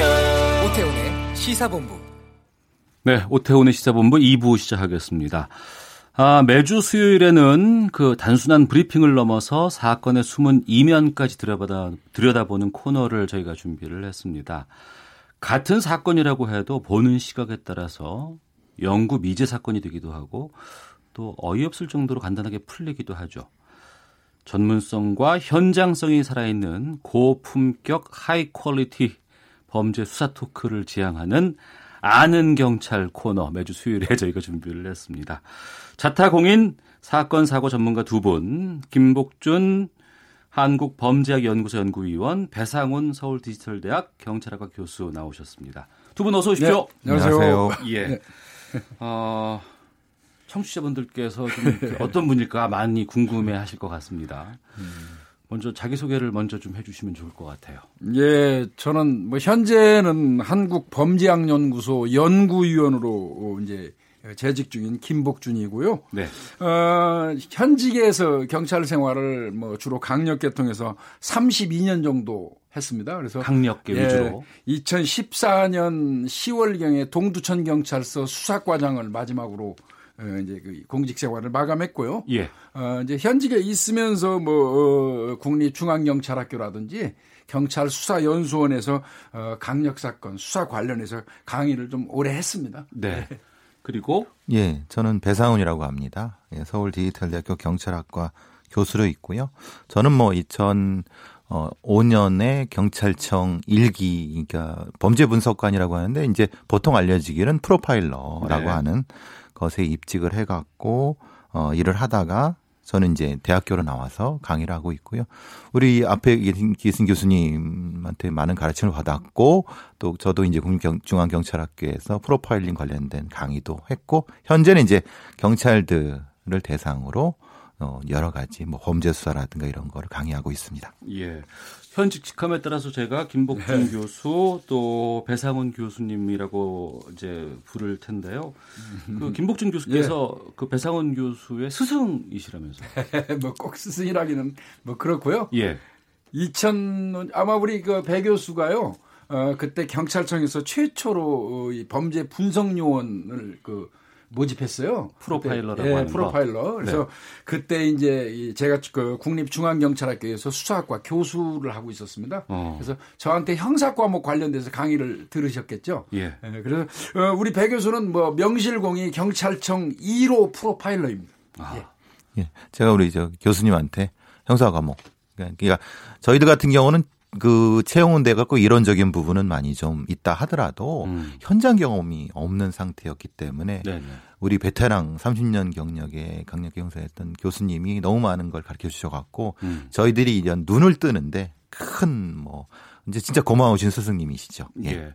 목소리만 듣고 많은 청취자께서 궁금해하실 음. 것 같은데 김복준 교수께서는 그 예. 영화 살인의 추억에 배우 송강호 씨의 실제 모델이라고 제가 들었어요. 사실입니까? 이건 좀 과한 이야기고요. 외모도 비슷하게 네. 생겼어요. 아니 단지 이제 보니까 송강호 씨가 저 닮았습니까? 예 예. 송강호 씨가 저를 닮았겠죠. 제가 아 그렇겠죠. 예. 예. 정정하겠습니다. 예, 예, 예. 그런데 에, 맞습니다. 86년 9월부터 91년 4월 사이에 10차례에 걸쳐서 화성 1원에서 어, 연쇄 살인 사건이 발생했었죠. 네네. 그래서 이제 경기 경찰청 강력팀 정도에서 근무하는 수사관들은 한두 번 정도 파견 나가서 수사를 했어요. 어. 그리고 실제로 저도 뭐 서너 차례에 걸쳐서 파견 형사로 가서 수사를 했었고요. 예. 그래서 화성 사건에 참여한 형사는 맞습니다. 네. 그런데 이제 아마 그 봉준호 감독이 이 살인의 추억이라는 영화를 만들기 전에 예. 예, 화성 팀이라고 그러죠. 화성에 나가서 수사했던 팀들을 어, 이제 찾아다니면서 굉장히 그 많은 그 아이템을 구했었어요. 어. 제가 몇 가지 예, 아이템 제공한 것도 있고 해가지고 예, 예. 뭐 그게 이제 아마 그 영화로도 좀 반영은 됐습니다. 음. 어, 그러다 보니까 뭐 어, 실제 모델이다 이런 얘기 나오는데 좀 과한 표현입니다. 그거는 본 감독한테 물어볼 일입니다. 알겠습니다. 음, 저희들이 보기에는 과하진 않습니다. 실제로 예. 이제 수사하셨기 때문에. 예. 그리고 어, 대한민국 프로파일러 1호이신 배상원 교수께서는 그 연쇄살인범으로 유명한 강호순 사건 수사를 담당하셨다고요? 전담팀 따로 있었습니다. 네. 프로파일러라고 하는 것이 실제로 이제 그러니까 이제 전담팀이라는 것이 따로 있고 경기 경찰청에 있고 저희들은 백업. 그러니까 음. 말하자면 여러 가지에서 이제 분석해서 도와주는 이런 형태를 한 거죠. 그러니까 네. 사실 이런 것이 어느 한 지역에 살인 사건이 났다고 해서 거기만 수사할 수는 없지 않습니까? 왜냐하면은 그렇죠. 연쇄 살인이라는 것이 광역으로 나타나기 때문에 음. 그 주변을 수사해 주는 것이 사실은 많이 도움이 될 때가 있습니다. 그래서 이제 프로파일러들은 주로 그런 쪽에 도움을 했죠. 네. 저희 코너가 매주 수요일에 준비가 되어 있는데 제목 코너가 그 제목이 아는 경찰이거든요. 저희 코너명 듣고 무슨 생각하셨어요, 두 분? 그래서 아는 경찰 저도 좀 느낌이 이상해서 이게 음. 무슨 의미일까 생각을 해봤는데 저, 저 혼자는 그렇게 생각했어요. 네. 우리 둘이 아는 경찰인가 배 교수하고 저하고 그런 의미일까 뭐 이런 네. 생각을 했는데 그건 아니시겠죠? 예, 그럼요. 네.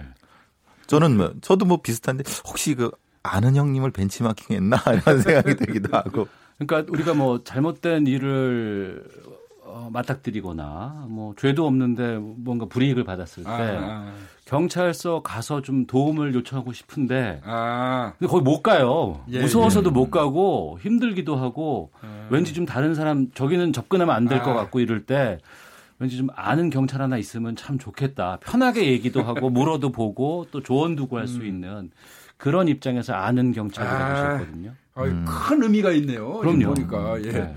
알려주는 경찰 아는 네. 이런 거네. 아, 그래서 예. 아는 경찰 음. 친근하고 그리고 내게 도움이 될 수 있는 그런 경찰이 됐으면 좋겠다. 누가 뭐 그런 얘기는 하더라고요. 집안에 네. 뭐 식구 중에 경찰 하나 뭐 의사 하나 정도는 있으면 좋다고. 그러니까요. 그런 의미하고 네, 네. 맥락이 비슷한 것 같은데 뭐 저희가 이걸 진행한다 그러면 어 아는 경찰 지금 저 취지대로요. 네네. 어 우리 저 이 청취자분들이 예, 문의할 수 있는 경찰 뭐 이런 그 인식을 줄 수 있도록 애를 쓰겠습니다. 그러니까 네. 우리 시사본부의 청취자들 애청자들께서는 어, 김복준 배상훈 교수께서 이제 아는 경찰이 되시는 거예요. 예, 예. 부탁드리겠습니다. 자 본격적인 이제 주제로 들어가서 오늘은 그 제주판 살인의 추억이라는 사건을 가지고 오셨다고 음, 들었습니다. 음. 이게 살인의 추억이라고 얘기하면 앞서서도 얘기하셨지만 이제 네. 미제 사건인 것 같은데 네. 어떤 사건인지를 김 교수께서 좀 먼저 말씀해 주시죠. 아, 이거는 이제 제주도의 3대 사건 중에 하나인데요. 예. 어, 이제 이른바 제주 보육교사 이제 살인 사건인데요. 네. 2009년도 2월 1일 경에 이제 새벽 한 4시경이죠. 네네. 4시경에 어, 보육교사 한 분이 남자친구 집에서 어, 나와가지고 어, 그 길로 이제 행방불명 됐다가 어, 한 일주일이 지난 이후인 2008, 어, 2009년 어, 2월 8일경에 에, 현장에서 한참 떨어져 있는 그 배수로에서 배수구에서 어, 사망한 채로 발견이 됐습니다. 네. 그래서 이제 그 사건을 그 당시에 뭐 수사를 열심히 했지만 그 미궁에 빠졌던 사건이에요. 어. 그런데 에, 마침 이제 태완이법이 생기면서 대구 태완이법 예, 예, 예, 예. 그렇습니다. 정작 이 태완이는 그 에, 본인은 혜택을 못 받죠. 공소시효가 없어지는 데 있어서. 예. 그렇지만 이제 태완이 덕으로 어 이게 이제 공소시효가 없어지면서 다시 재수사에 돌입을 한 거예요. 어. 그래서 얼마 전에 이제 제주 경찰이 재수사 대상으로 삼아 가지고 이 사건의 유력한 용의자로 보이는 어, 택시 기사 이 박모 씨를 검거를 했었어요. 아 검거에 성공을 했군요. 네, 검거했는데 네. 이제 구속영장을 신청했다가 기각이 됐던 예. 예. 그래서 지금 아직도 수사 중인 사건이라고 보시면 어, 되는 그런 사건입니다. 아, 예. 검거는 됐지만 또 구속영장이 기각이 돼서 그렇습니다. 예. 다시 지금 현재 진행형으로 남아 있는 거군요. 그렇습니다. 예. 아, 배성원 교수께서도 이 당시에 참여를 하셨다면서요? 음, 아니 저는 이 분석 부분을 했었고요. 그렇죠, 예, 예, 근데 제주도라서 이제 내려가는 사람들은 또 따로 있었기 때문에 어. 이제 음, 상황 자체가 좀 애매한 부분이 있었습니다. 왜냐하면은 이게 이제 그 실, 처음에 실종이죠. 실종된 시간과 시기와 발견된 시기가 격차가 좀 있어 갖고 어. 사실 그것 때문에 이제 좀 여러 가지 논란이 있었던 지금도 논란이 됐던 부분이죠. 왜냐하면 네. 그거를 가지고 새로 이제 그 동물을 가지고 실험도 했고 새로운 어떤 증거를 찾기 위해서 많은 노력을 했던 부분이 음. 지금 바로 그 부분 때문에 문제가 됐던 거죠. 그 문제점에 사망 시점과 발견 시점에 차이가 그렇죠. 나서 됐다고 예, 하는데 그렇습니다. 그게 어떤 의미를 갖고 있는 건지를 좀 말씀해 주세요. 일단은 이제 그 당시에 그 수사에 참여했던 베테랑 형사들은요 그 예. 나름대로도 촉이 있어요. 어. 그 형사들은 2월 1일 날 전후에서 하루 이틀 정도에 즉시 사망했을 거라고 추정을 한 겁니다. 그 이유가 뭐, 보고서 네, 그 이유가 뭐냐면 어, 그 정도 상태에서 그 당시에 제주도의 환경 같은 걸 볼 때 성인 여성을 그 부검이가 얘기하는 2월 8일경 발견됐던 그 즈음에 살해됐을 거라고 생각을 안 한 거예요. 어. 어, 그래서 베테랑 형사들은 발, 아마 이 저 실종 즉시 사망했을 거라고 추정을 했는데 부검이는 2월 8일 날 발견했을 때 뭐한 이틀 전에 사망했을 거라고 얘기를 했거든요. 예, 예. 이제 이게 굉장히 중요합니다. 왜 그러냐면 수사를 하다 보면 형사들 입장에서는 사망한 날짜를 전후해서 범인의 알리바이를 그렇죠. 네, 그걸 가지고 예. 수사를 예. 시작하겠죠. 예, 그래서 이제 박 씨 같은 경우도 어, 이제 2월 1일 1일을 기점으로 해가지고 수사를 하면 의심스러운 분이 많은데 음.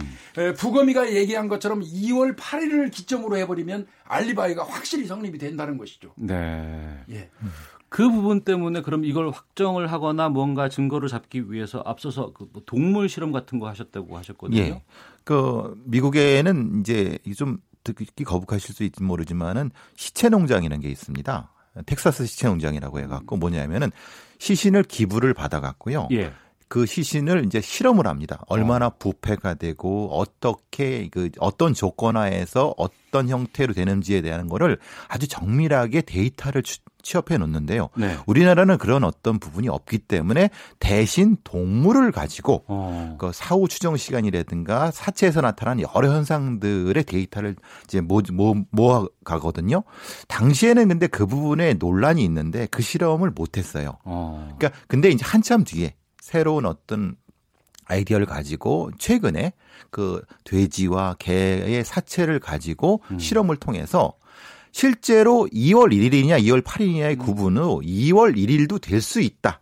어. 라는 부분에 대한 데이터를 실제 실험으로 가능하게 했다. 이것이 이제 이제 중요한 부분이라는 그러니까 거죠. 2월 8일 전후로 추정을 했던 그 당시에 부검이의 그 논거는 네. 어, 사체를 부검해 보니까 위 내용물이 소화되지 않은 채로 그대로 있더라. 음. 그다음에 외관 그 외관상 부패가 진행이 거의 안 됐더라. 네. 어, 이런 거 등등으로 볼 때 또그 어, 어, 그 당시에 직장 온도라고 하죠. 직장. 네네. 네, 사체에다가 이제 온도계를 꽂아가지고 항문에 온도계를 꽂아서 원래는 그이 예, 사람이건 누구건 사망하고 나서 일주일 정도가 지나면 대기 온도하고 직장 온도가 같아요. 예. 그런데 이 경우는 직장 온도가 오히려 높았다는 것이죠. 대기 어. 온도보다. 어. 그렇다면 사망한 지가 얼마 안 됐다는 이제 그런 논거를 그 부검이가 어, 근거로 해가지고 어 2월 8일 발견 직전에 이 사람은 사망한 거라고 이제 과학적 근거를 댄 거죠. 네. 근데 이제 요번에 이제 동물 실험을 한 이유는 아닐 수도 있다. 2월 1일일 수도 있다. 왜? 배수구의 환경 여건이 음. 예, 부패를 더디게 하고 어, 직장 온도가 오히려 높을 수도 있다. 네네. 그게 사실이 가능한지를 한번 해보자. 예. 해가지고 개와 돼지를 가지고 했더니 사실상 그게 맞았던 거예요. 어. 이게 참 독특한 조건이라는 게 예. 우리가 육지랑 제주도는 많이 다른 게 사실은 습하기도 하고 건조하기도 한데 우리가 보통 습한 데는 열이 있고 없고 이게 어느 일정 정도 변화에 대한 느낌이 있는데 네. 제주도라는 공간 자체는요. 사실은 조금 오름이라고 하죠. 산 언덕 같은데 예, 보니까 예, 예. 이제 그게 서늘하기도 하면서도 사실은 습기가 음. 축축한 부분입니다. 그러니까 아. 좀 모순되는 환경이 있을 수 있다는 것 자체가 사실은 이, 이 사건을 어렵게 만든 거죠. 육지와는 다르죠. 다르죠. 왜냐하면 바닷바람에다가 사실은 근데 안에 있는 부분에서 법권 충학도 이용할 수 없는 게 너무 선을 허늘하니까 어. 그 법권 충학 자체가 없어버리니까 실험도 안 되는 이런 좀 복잡한 부분이 있었기 때문에 이 사건이 좀 문제가 됐던 거죠. 거기다 예. 이제 발견 장소가 배수구다 보니까 예, 예. 밑으로 물이 흐르고 있었고요. 어. 냉장고가 되는 거죠. 북향이다 보니까 해가 정면으로 들어오지 않았고 어. 또 피해자가 입고 있던 무스탕 옷을 그대로 걸치고 있었기 때문에 어느 정도 보온 역할도 한 겁니다. 그러니까 우리가 뭐 서늘한 곳에 보관하십시오 이런 기 이런 느낌이. 맞아 떨어지는 예, 예. 그러한 공간이었군요. 예. 어. 근데 당시에 그때 당시에 2009년 예, 그렇습니다. 예. 2월 1일입니다. 예. 그때 당시에 우리나라 과학수사 기법의 수준은 어느 정도였었어요? 지금 뭐 이건 요즘에는 뭐 한 해가 다르게 뭐 과학 그 저 수사 기법이 장족의 발전을 하고 있는데 네. 그 당시에는 아마 요번에 이제 그 저 이 증거 자료로 쓰려고 했던 미세 감식이라는 게 있었어요. 그건 뭐예요? 미세 감식이 뭐냐면요. 어 현장에서 피해자의 목과 이제 이, 이, 어, 이, 그 신체 부위에서 어, 아주 미세한 우리 육안으로 잘 보기 힘든 실오라기 같은 게 발견이 된 거예요. 네. 그게 이제 이, 이 정밀부검에서 현미경으로 보니까 당시에 운전기사 박 씨가 입고 있던 청남방의 올 실오라기라는 거죠. 어. 그거를 이제 증폭해가지고 아. 어, 실험하는 그런 미세감식 기술이라는 건데요. 요즘엔 그게 있고. 예, 이게 이제 미세감식 기술이 요즘에 많이 나왔어요. 예. 예 그리고 그런 게 있고 이제 뭐 잘하시지만 너무 잘하실 거예요. 디지털 포렌식이라는 게 생겼죠. 예, 예, 그렇죠. 예, 삭제된 어떤 전자자료가 전부 복원이 되고요. 그다음에 CCTV 분석 기술도 뭐 엄청나게 발전을 했습니다. 어. 뭐 이런 거 등등 뭐 DNA 증폭 기술 같은 것도 있고요. 그래서 예전에 그 2009년도 환경하고 지금의 과학 수사를 비교한다면 정말 뭐 이건 뭐 구석기 시대하고 뭐 첨단 시대하고 이렇게 표현해도 뭐 부족하지 않죠. 그러니까 예. 당시로서는 그런 기술들이 없었기 때문에 미래 사건으로 묻힐 수 있는 것이 그렇죠. 예. 이제는 시간이 많이 흐르면서 또 그런 기술들이 개발이 됐고 그렇게 해서 특정한 용의자가 나왔다면서요. 예, 그 용의자는 그때도 용의자였었고, 그렇죠. 아그 당시에도. 예, 예. 왜냐하면 근데 그때 용의자에서 벗어날 수 있었던 건 아까 교수님 말씀하신 것처럼 2월 1일에 알리바이와 2월 8일 알리바이 부분이 성립이 그렇죠. 됐다는 부분인 거죠. 2월 예. 8일 알리바이가 성립이 됐고 부검이가 2월 8일 근처에 죽었다고 하니까 음. 사실은 이 사람은 병에서 벗어난 건데. 그렇죠. 근데 실제로 실험을 해보니까 아니다. 1월 2월 1일도 가능하다라고 음. 하니까 다시 용의자로 부쩍 떠오르는 게 되는 거죠. 하필 네네. 또 거기다가 어, 청남방에 대한 실오라기 부분도 미세 감시 예, 예, 유사하다. 라고 됐던 부분이 거기에다가 그 이제 그 당시에 박 씨는 고참 형사들은 그 사람을 범인으로 생각했던 것 같습니다. 네. 그래서 이제 거짓말 탐지기라고 그러죠. 네. 폴리그라프라고 하는데 그거를 이제 태웠는데 거짓 반응이 나왔었어요. 아, 그래요? 예, 예. 2월 1일 날 자신의 어떤 택시 운전을 하면서 동선에 대해서 제대로 또 답을 못 하는 그런 부분도 있었고 해 가지고 상당히 의심을 받고 있던 상태였는데 부검이가 2월 8일 즈음이라고 하니까 어. 어 2월 1일 날 그 알리바이는 뭐 상관이 없지 않습니까? 그렇죠. 예. 그렇게 됐던 겁니다. 어, 그 거짓말 탐지기를 태운다는 용어를 아, 일반적으로 예. 수사관들은 거짓말 탐지기를 태운다. 예. 거짓말 탐지기 조사를 한다 하는 거를 어. 줄여서 그렇게 합니다. 거탐 태운다 뭐 이렇게 얘기합니다. 네, 모양이 그 저기 의자 편한 의자 같이 네, 생겼습니다. 의자처럼. 예, 네. 그래갖고 네. 이제 탄다 이런 느낌이 네. 들기 때문에 어. 그 그냥 은, 은어라고 해야 되나요 그런 거죠. 예. 근데 그 거짓말 탐지기에서 어그 거짓 반응이 나왔다고 하는데 프로파일러 입장에서는 그런 부분이 나왔을 때는 어떻게 처리를 하세요? 기본적으로 이제 이게 뭐 아시겠지만 거짓말 탐지기의 결과는 법정에서 받아들이지 그렇죠, 않는 부분이 훨씬 많고 증거 능력이 없죠. 예, 그런데 이제 어떤 뭐 수사라는 진행 과정에서 음. 어떤 그 음. 충분한 어떤 가능성으로 보고 다음 단계로 넘어갈 수는 있죠. 근데 네. 이제 그거 자체에 대한 증거 능력 자체가 문제가 되니까 그러면 이제 상황을 보게 됩니다. 그러니까 이 거짓말 탐지기가 약간 불명 쪽에서 거짓인지 아니면은 확실한 거짓인지 이것도 좀, 좀 느낌이 다르는 게 있거든요. 차이가 있군요. 차이가 있거든요. 어. 왜냐하면 우리가 그래프가 막 찍히는데 그 네. 부분에서 네. 확실하게 찍히는 부분도 있지만은 그렇지 않은 부분도 있어요. 그러니까 어. 느 영역이 있을 수 있다는 겁니다. 네. 그러니까 거기에 따라서 이제 확증을 하는데 그 다음 단계로 넘어가는 과정 속에서 이제 어, 사실적 문제가 있었던 부분이 있었던 거죠. 예. 예. 그렇게 해서 이제 용의자가 발, 이제 음. 잡혔잖아요. 예, 예. 특정이 됐고 결과가 나왔고. 근데 그 그럼 용의자에 대해서는 두 분 다 아 이 사람이 맞았겠다라고 예측은 하신 거 아니에요? 가능성이 제일 음. 많다고 보는 거죠. 네. 네. 근데 이게 지난 16일 영장은 또 기각이 됐어요. 예, 영장이 기각이 됐어요. 아마 경찰에서는 제가 이제 그 담당 수사팀하고도 좀 연락을 좀 해보고 그랬는데 예. 경찰에서는 나름 자신을 했었어요. 어. 어 청남방의 그 어떤 실오라기가 피해자의 목에 묻어 있었고, 예. 그 다음에 피해자가 입고 있던 그 무스탕 그 털이 음. 그때 용의자인 그 택시 기사의 차 좌석 안에서도 발견이 됐거든요. 네네. 그러면 예, 이제 크로스돼서 양쪽 다 있으니까 예, 그 가능하다고 봤는데 이제 이 판사 입장에서는 이제 정확하게 본 거죠. 판사 뭐 이건 어떻게 말할 수 없어요.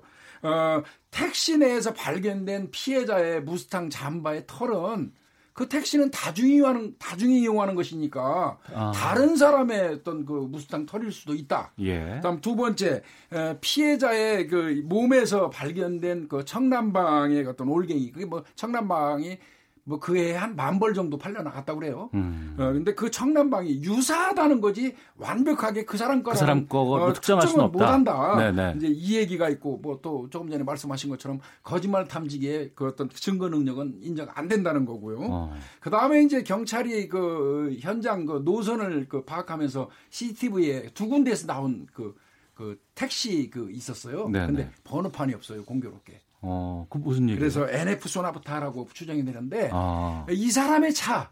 그 당시에 이 사람이 운전했던 택시라는 어, 그 어떤 그 증거가 없다. 음. 어, 이렇게 해가지고 일단은 기각을 한 상태죠. 네. 그래서 경찰은 지금 이제 추가 수사를 하고 있습니다.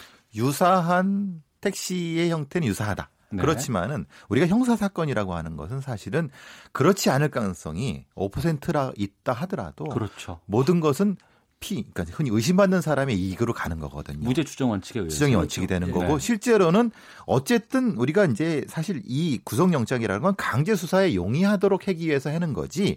이, 이거 이렇게 됐다고 해서 수사를 안 한다는 건 아니거든요. 그렇죠. 말하자면 구속영장을 발로 받고 나서 그 다음에 조금 한 단계 더 들어가서 강제 수사를 더 용이하게 하려고 하는 거기 때문에 음. 그렇게 이해해 주시면 되는 거고 음. 어, 수사는 진행 중이다. 아 근데 문제는 어, 조금 이제 더디 갈 수는 있다. 아, 이 부분이 게 당연히 더디 가겠죠 아무래도. 그럼 예. 경찰 수사는 앞으로 어떻게 된답니까? 어, 일단은 미세 감식을 다시 들어갔어요. 예. 에, 판사가 유사하다는 거지 그 사람 운전기사의 청남방 실오락이라는 증거는 없다 얘기했지 않습니까? 그래서 그러면 어, 국가원에다가 의뢰해가지고 다시 미세 감식을 들어가는 거예요. 어. 실질적으로 그 사람의 청남방 그 어떤 그 실오락인지를 확인하자. 좀 더 심도 시간이 있게. 걸리더라도 네. 그다음에 이제 CCTV를 다시 분석합니다. 음. 그 택시 예. 그다음에 이제 그 주변 탐문도 더 하고 있고요. 이제 우리 배 교수님 같은 분들이 심리 검사를 한 번 정도 더 해야 될 것 같습니다. 심리 검사는 어떻게 하는 심리 검사 자체는 그러니까 이제 실제로 이이 돌아가신 분이 발견됐을 당시에 그 놓여졌던 위치 상태가 이 범인의 심리적 구조와 어느 매치가 되느냐. 예를 말하자면 어. FBI의 구분으로 하면은 이제 이제 organize, disorganize를 구분할 때 그렇게 유기하는 상태가 이게 이 사람의 심리 상태랑 유사한가 부분에 대해 먼저 판단해야 되는 음. 부분이고요. 예. 그 다음에 이동 경로상에서 충분히 가능한 부분이 있는가. 첫 번째 어. 부분이랑 어, 그 다음에 이제 가장 어, 어려운 부분은 그겁니다. 이 살해 방법 자체에서 네. 이 살해할 수 있는 조건이 되는가에 대한 걸 판단해야 되거든요. 예. 그 부분을 지금 아마 해고 있을 겁니다. 왜냐하면 프로파일러가 지금 투입되고 하는 건데 어. 그건 좀 너무 깊게는 좀 말씀드리기 어려운 부분이지만 거기까지 이제 체계적으로 지금 들어가고 있을 겁니다. 제 머릿속에 영화 한 편이 쏙 지나가는 그런 느낌이거든요. 근데 계속 듣다 보니까 시간이 좀 많이 네. 지나서 잠깐 헤드라인 뉴스 듣고 기상청 네. 교통정보센터 다녀오고선 계속해서 좀 이어가도록 하겠습니다. 네. 통일부는 북한이 매체를 통해 집단 탈북한 북한 여종업원 송환이나 한미 연합 군사훈련 자제를 촉구한 데 대해 남과 북이 대화를 통해 문제를 해결해 나가고자 하는 입장에 변함이 없다고 밝혔습니다.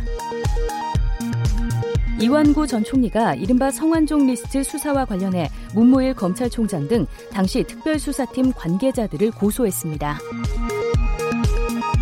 앞으로 임야와 농지에서 태양광 발전 사업을 하는 게 까다로워질 전망입니다. 전국 석탄 화력 발전소 가운데 경남 삼천포 화력 5호기가 가장 많은 초미세먼지를 배출한 것으로 나타났습니다. KT가 해외 로밍 통화 요금 기준을 오늘부터 국내 기준으로 적용한다고 밝혔습니다. 지금까지 헤드라인 뉴스 조진주였습니다. 이어서 기상청의 강혜종 씨입니다. 아, 오늘 부산과 울산 두 지역의 미세먼지 농도가 높겠고 이외의 지역은 보통 단계 유지하겠습니다. 현재 울산의 농도는 1세제곱미터당 88 마이크로그램으로 나쁨 단계를 보이고 있고요. 부산도 60 마이크로그램으로 수치가 오르고 있습니다. 서울은 1세제곱미터당 32 마이크로그램으로 보통 단계고 대부분 지역의 대기의 질이 좋은 편입니다. 오늘 남부 일부 지역만 대기 정체로 국내 오염물질이 축적되기 때문에 공기가 좀 탁하겠습니다. 그런 가운데 오늘 저녁부터는 국외 미세먼지 유입으로 남서쪽 지역의 농도가 높아질 전망입니다. 현재 대기 불안정으로 영남 내륙에는 천둥 번개 동반한 소나기가 내리고 있고요. 대구 부근에는 우박이 떨어지는 곳도 관측되고 있습니다. 이렇게 오후까지 남부지방과 강원 남부 지역에는 천둥 번개 동반한 소나기 오는 곳이 있겠고 영남 내륙에는 우박이 떨어질 수 있으니까 주의하셔야겠습니다. 그리고 중부지방도 낮 동안 빗방울이 떨어질 수 있겠고요. 내일까지 해안과 일부 내륙으로 안개가 짙겠습니다. 낮 기온은 서울 25도, 대구 27도 등 21도에서 28도의 분포가 되겠습니다. 내일은 일교차가 더 크게 벌어져서 서울의 아침 기온이 14도, 낮 최고 기온은 27도로 오르겠습니다. 오늘 한낮의 자외선 지수는 높겠고요. 오존 농도도 충남과 일부 남부 지역에서 높게 나타나겠습니다. 지금 서울의 기온은 24.3도입니다. 지금까지 날씨였고요. 다음은 이 시각 교통 상황 전해드립니다. KBS 교통정보센터의 오수미 씨입니다. 네, 시각 교통정보입니다. 나른해지기 쉬운 점심시간대에 사고 없도록 안전운행에 보다 더 주의를 기울여 주셔야겠습니다. 지금 상주 영천간 고속도로 영천 방면 군위 분기점 2차로에서 화물차 사고가 있었고요. 중부 내륙고속도로 양평 쪽으로도 괴산 부근 2차로에서 승용차 단독 사고가 발생해 처리 작업하고 있습니다. 각 구간대에 조심히 이동을 하시기 바랍니다. 그리고 같은 중부 내륙고속도로 양평 쪽 연풍 나들목과 충주 분기점에서는 작업의 영향으로 밀리고 있고요. 반대 창원 쪽도 괴산 나들목과 현풍 분기점에서 잠시 속도가 떨어집니다. 경부고속도로 부산 방면도 공사 때문에 금강 나들목에서 주춤합니다. 반대 서울 쪽으로는 신탄진에서 남청주까지 속도를 줄이고 있고요. 제2중부고속도로 하남 쪽으로도 광지연 터널 부근의 작업 구간을 앞두고 속도가 떨어져 있습니다. 지금까지 KBS 교통정보센터였습니다.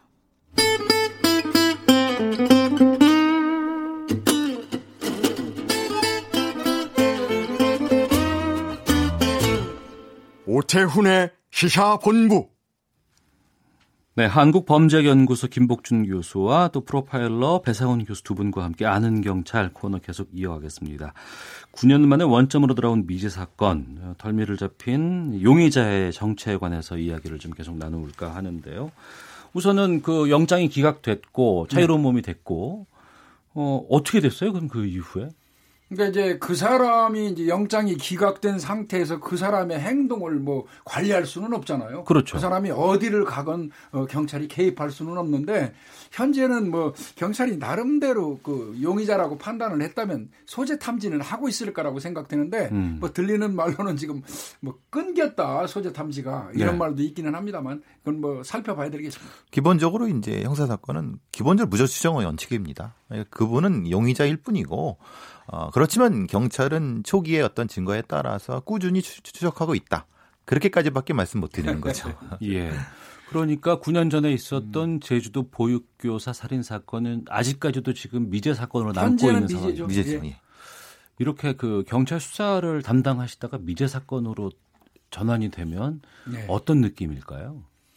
이거는 뭐 형사들이 어떤 무력감, 좌절감 느끼게 되죠. 어. 어 내가 어, 배당받아서 내가 취급했던 어, 그 강력 사건을 해결하지 못한다는 어떤 자조감 같은 게 이게 뭐 평생을 가요. 어. 우리가 일반적으로는 미제로 남았다 그러면 아 이 사건은 그냥 내가 더 이상 안 해도 되니까 상관없지 않을까라는 마음이 아니죠. 있는데. 그거는 형사라면 형사로서의 자기의 존재 가치가 어, 훼손되는 거 아니겠습니까? 아, 그래요. 대한민국 그래도 형사라면 네. 나한테 배당된 그 강력 사건을 해결하지 못하고 어, 정리한다는 거는 굉장히 불명예죠. 어. 저 같은 경우도 전 살인 사건 상당히 많이 검거를 한 사람 중에 하나입니다. 예. 거의 다 했는데 제가 퇴직을 하면서까지 못하고 나온 사건이 포천 여중생 매니큐어 살인 사건이에요. 그건 어떤 네, 거예요? 그 사건을 제가 해결하지 못하고 퇴직을 해서 제가 늘 말씀드리는 대로 나는 실패한 형사다. 제가 이런 말씀을 좀 드리는데요. 음. 빨리 제가 실패한 형사라는 소리를 안 하고 다니도록 우리 후배들이 그 사건 해결해 줬으면 좋겠어요. 아, 그런 미제 사건들이 또 많이 겪어보셨을 아, 거 아니에요? 그렇죠. 이제 저희는 주로 이제 장기 미제 사건을 주로 다루는 사람들이니까 교수님 말씀하신 것처럼 이제 경기 북부 쪽에서는 대표적인 음. 포천 매니큐어 등 사건 부분도 시작해서 그 경기 남부 쪽에도 그렇고 이런 사건들은 이런 담당했던 형사님들을 만나 뵈면은 사실 굉장히 그, 그 침울해 하세요. 아. 그리고 또 얘기 들려달라고 하면 아주 말씀 잘해주시고 그러세요. 이게, 이게 감정의 기복이 좀 있으시죠.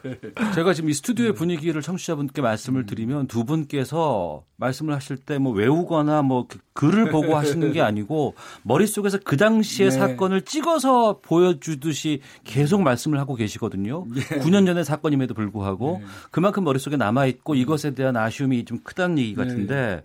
그 방금 말씀해 주셨던 그 포천 네. 여중생 매니큐어 사건은 어떤 사건이었는지 좀 말씀해 주세요. 이게 2003년도 11월 5일 날 정확하게 이것도. 에, 오후 6시 18분경에 그, 그 포천에서 발생했던 사건인데요. 예. 하굣길에 엄마한테 나 지금 걸어가고 있어요 이야기하고 어, 10분 거리예요 집이. 음. 그 이후로 이제 그 여중생 2학년 엄량이 행방불명 됐다가 네. 어, 94일 만에 그 현장 그 집에서 한, 어, 한 7km 떨어진 그 배수구에서 어, 사망한 채로 발견됐던 사건인데요. 음. 좀 특이했던 사건이었습니다. 이제 이, 이 손톱과 발톱에 빨간 매니큐어를 칠해놔 가지고 그게 손톱과 발톱에 이제 그 그걸 따서 포천 여중생 매니큐어 살인 사건이라고 불렸던 사건인데 제가 그 사건을 수사하는 과정에서 어, 그 사건을 수사하던 강력 반장이 이 수사본부 이 스트레스로 어, 자살을 하기도 했고요. 아, 그렇기도 해요. 예, 결국은 해결하지 못하고 제가 퇴직을 했던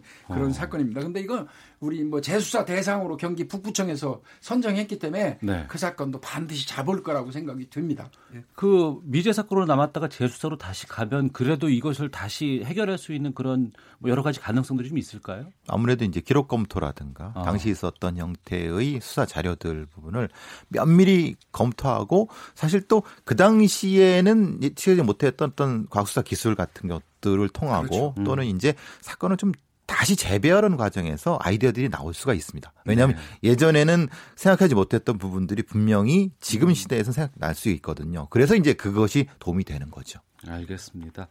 자, 오늘 아는 경찰 첫 번째 순서로 제주판 살인의 추억, 제주 보육교사 살인 사건 위주로 말씀을 좀 나눠봤는데요.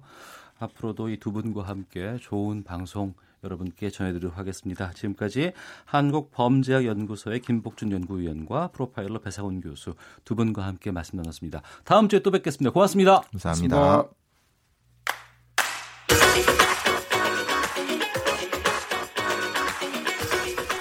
오태훈의 시사본부는 청취자 여러분의 참여를 기다리고 있습니다. 문자 번호 9730, 짧은 문자 50원, 긴 문자 100원의 정보 이용료가 있고요.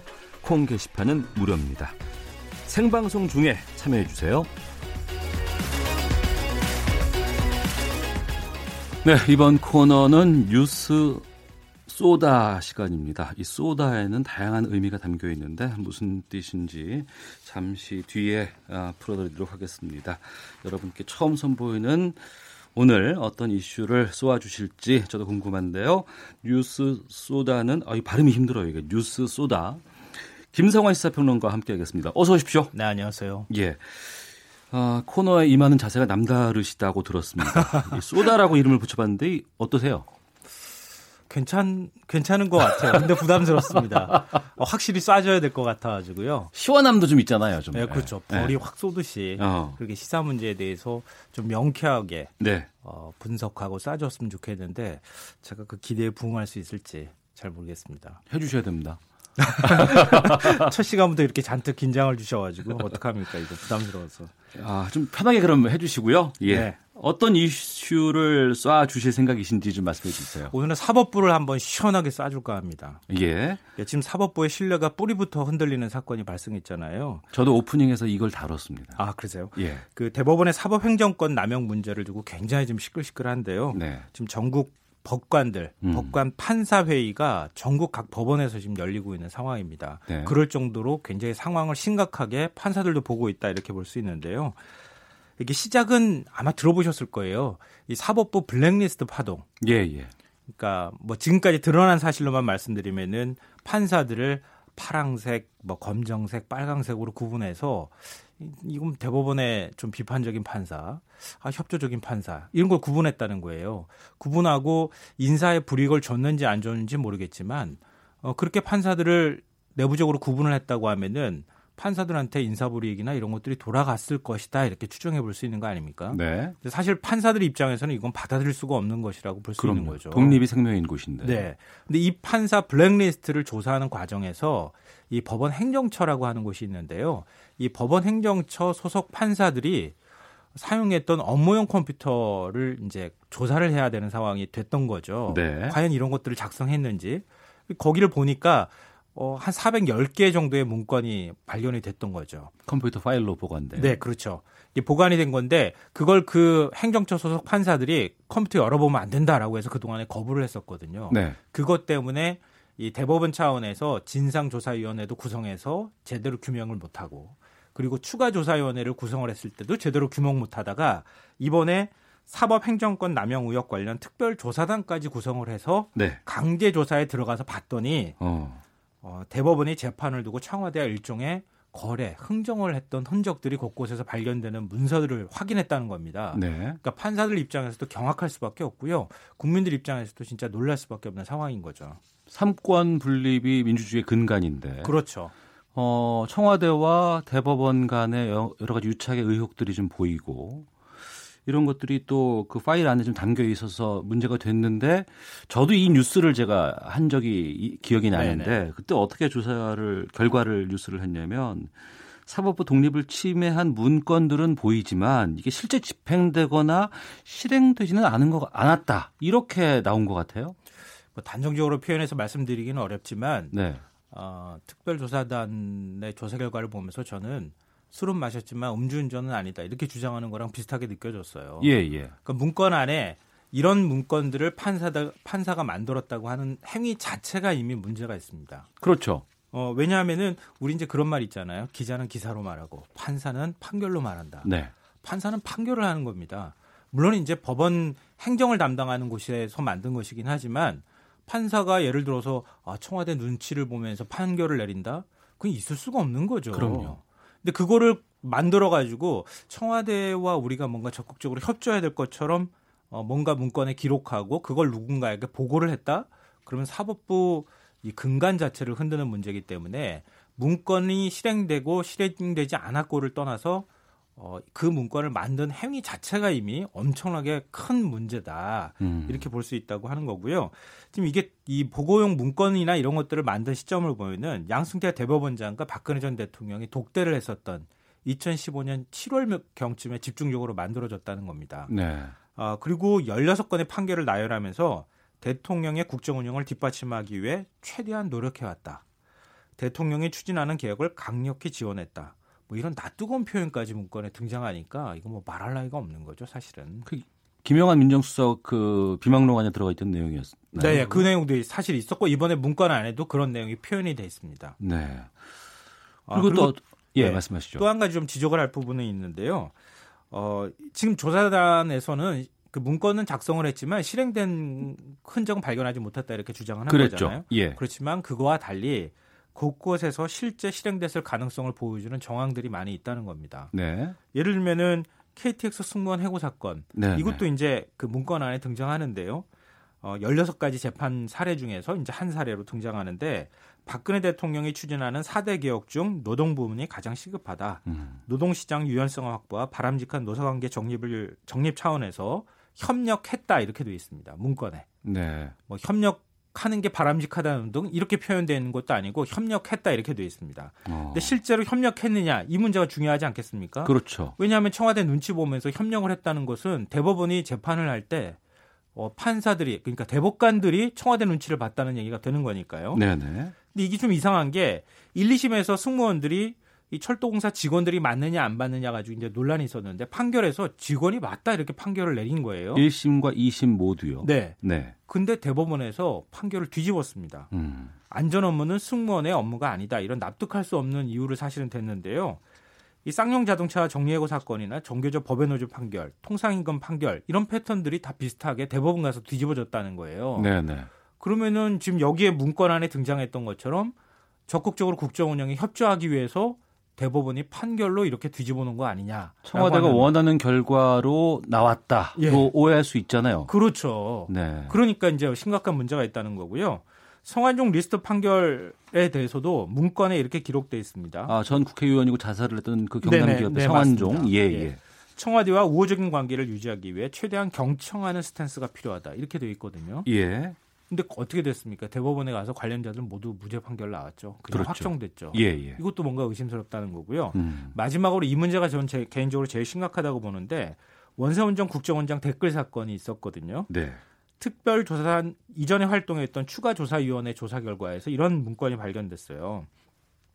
청와대 법무비서관실을 통해서 재판 결과를 문의 재판 결과를 문의했다. 이제 이게 문건에 등장하고요.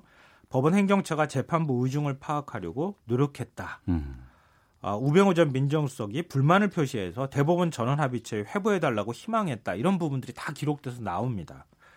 근데 대법원이 원세훈 전 국정원장 사건 그 판결을 파기환송했잖아요. 네네. 그 원전 원장한테 유리한 판결을 했다고 해서 굉장히 시끄러웠습니다. 그러면 이 대법원이 전원의 전원 합의체, 그러니까 대법원 어, 대, 재판관들 그러니까 대법관들 전원이 참석해서 재판을 이제 하는 건데요. 거기에 어, 청와대 민정수석이 빨리 회부해 달라고 했고 음. 어쨌든 간에 우려를 하고 있다 대법원 차원에서도 이런 얘기가 오고 갔다고 하면은 그러면 이 전원에 의해서 대법관들이 판결을 내릴 때 뭔가 영향을 미쳤던 거 아니냐 이렇게 추정해 볼 수 있다는 거죠. 네. 이런 결과에 대해서 현직 판사들 지금 뭐 거세게 항의하고 있고 여러 가지 뭐 성명도 좀 나오고 있는 상황 같고요. 네, 맞습니다. 그 지금 이제 제가 지금 뭐 문건이 발견된 파일이 410개라고 말씀드렸잖아요. 네. 근데 그 중에 실제 내용이 다 공개된 건 문건이 3개밖에 안 됩니다. 나머지는요? 나머지 문건은 일부 문구만 발췌해서 지금 얘기를 한 것인데요. 어. 전국 판사회의나 아, 그리고 일부 이제 헌법 어, 연구관이라든가 재판 연구관이나 이런 이제 판사들이 그 문건 다 공개하자. 어. 지금 그러고 있는 상황입니다. 예. 그런데 이런 일이 어떻게 벌어질 수 있을까라고 궁금하기도 하고 좀 놀랍기도 한데 여기 핵심인 곳이 법원 행정처라는 곳이거든요. 네, 맞습니다.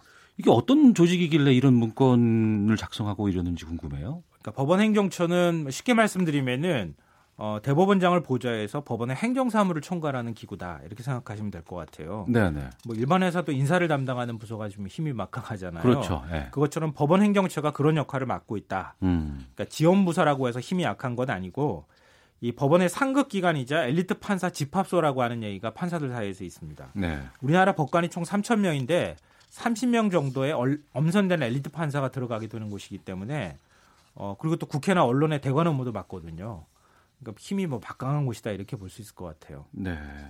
말이 행정처지 그야말로 힘을 다 쥐고 있는 곳이다. 핵심 부서다 이렇게 이해를 하면 되겠군요. 네. 근데 법원 행정처가 왜 이런 문건을 만들었느냐? 뭐 네. 뭐 여러 가지 배경이 있지만 어 이게 법원 행정처 처장 처장은 대법관이에요. 네. 차장은 이제 일반 판사가 들어가서 고등법원 부장판사급이 들어가서 이제 차장을 맡게 되는데요. 네.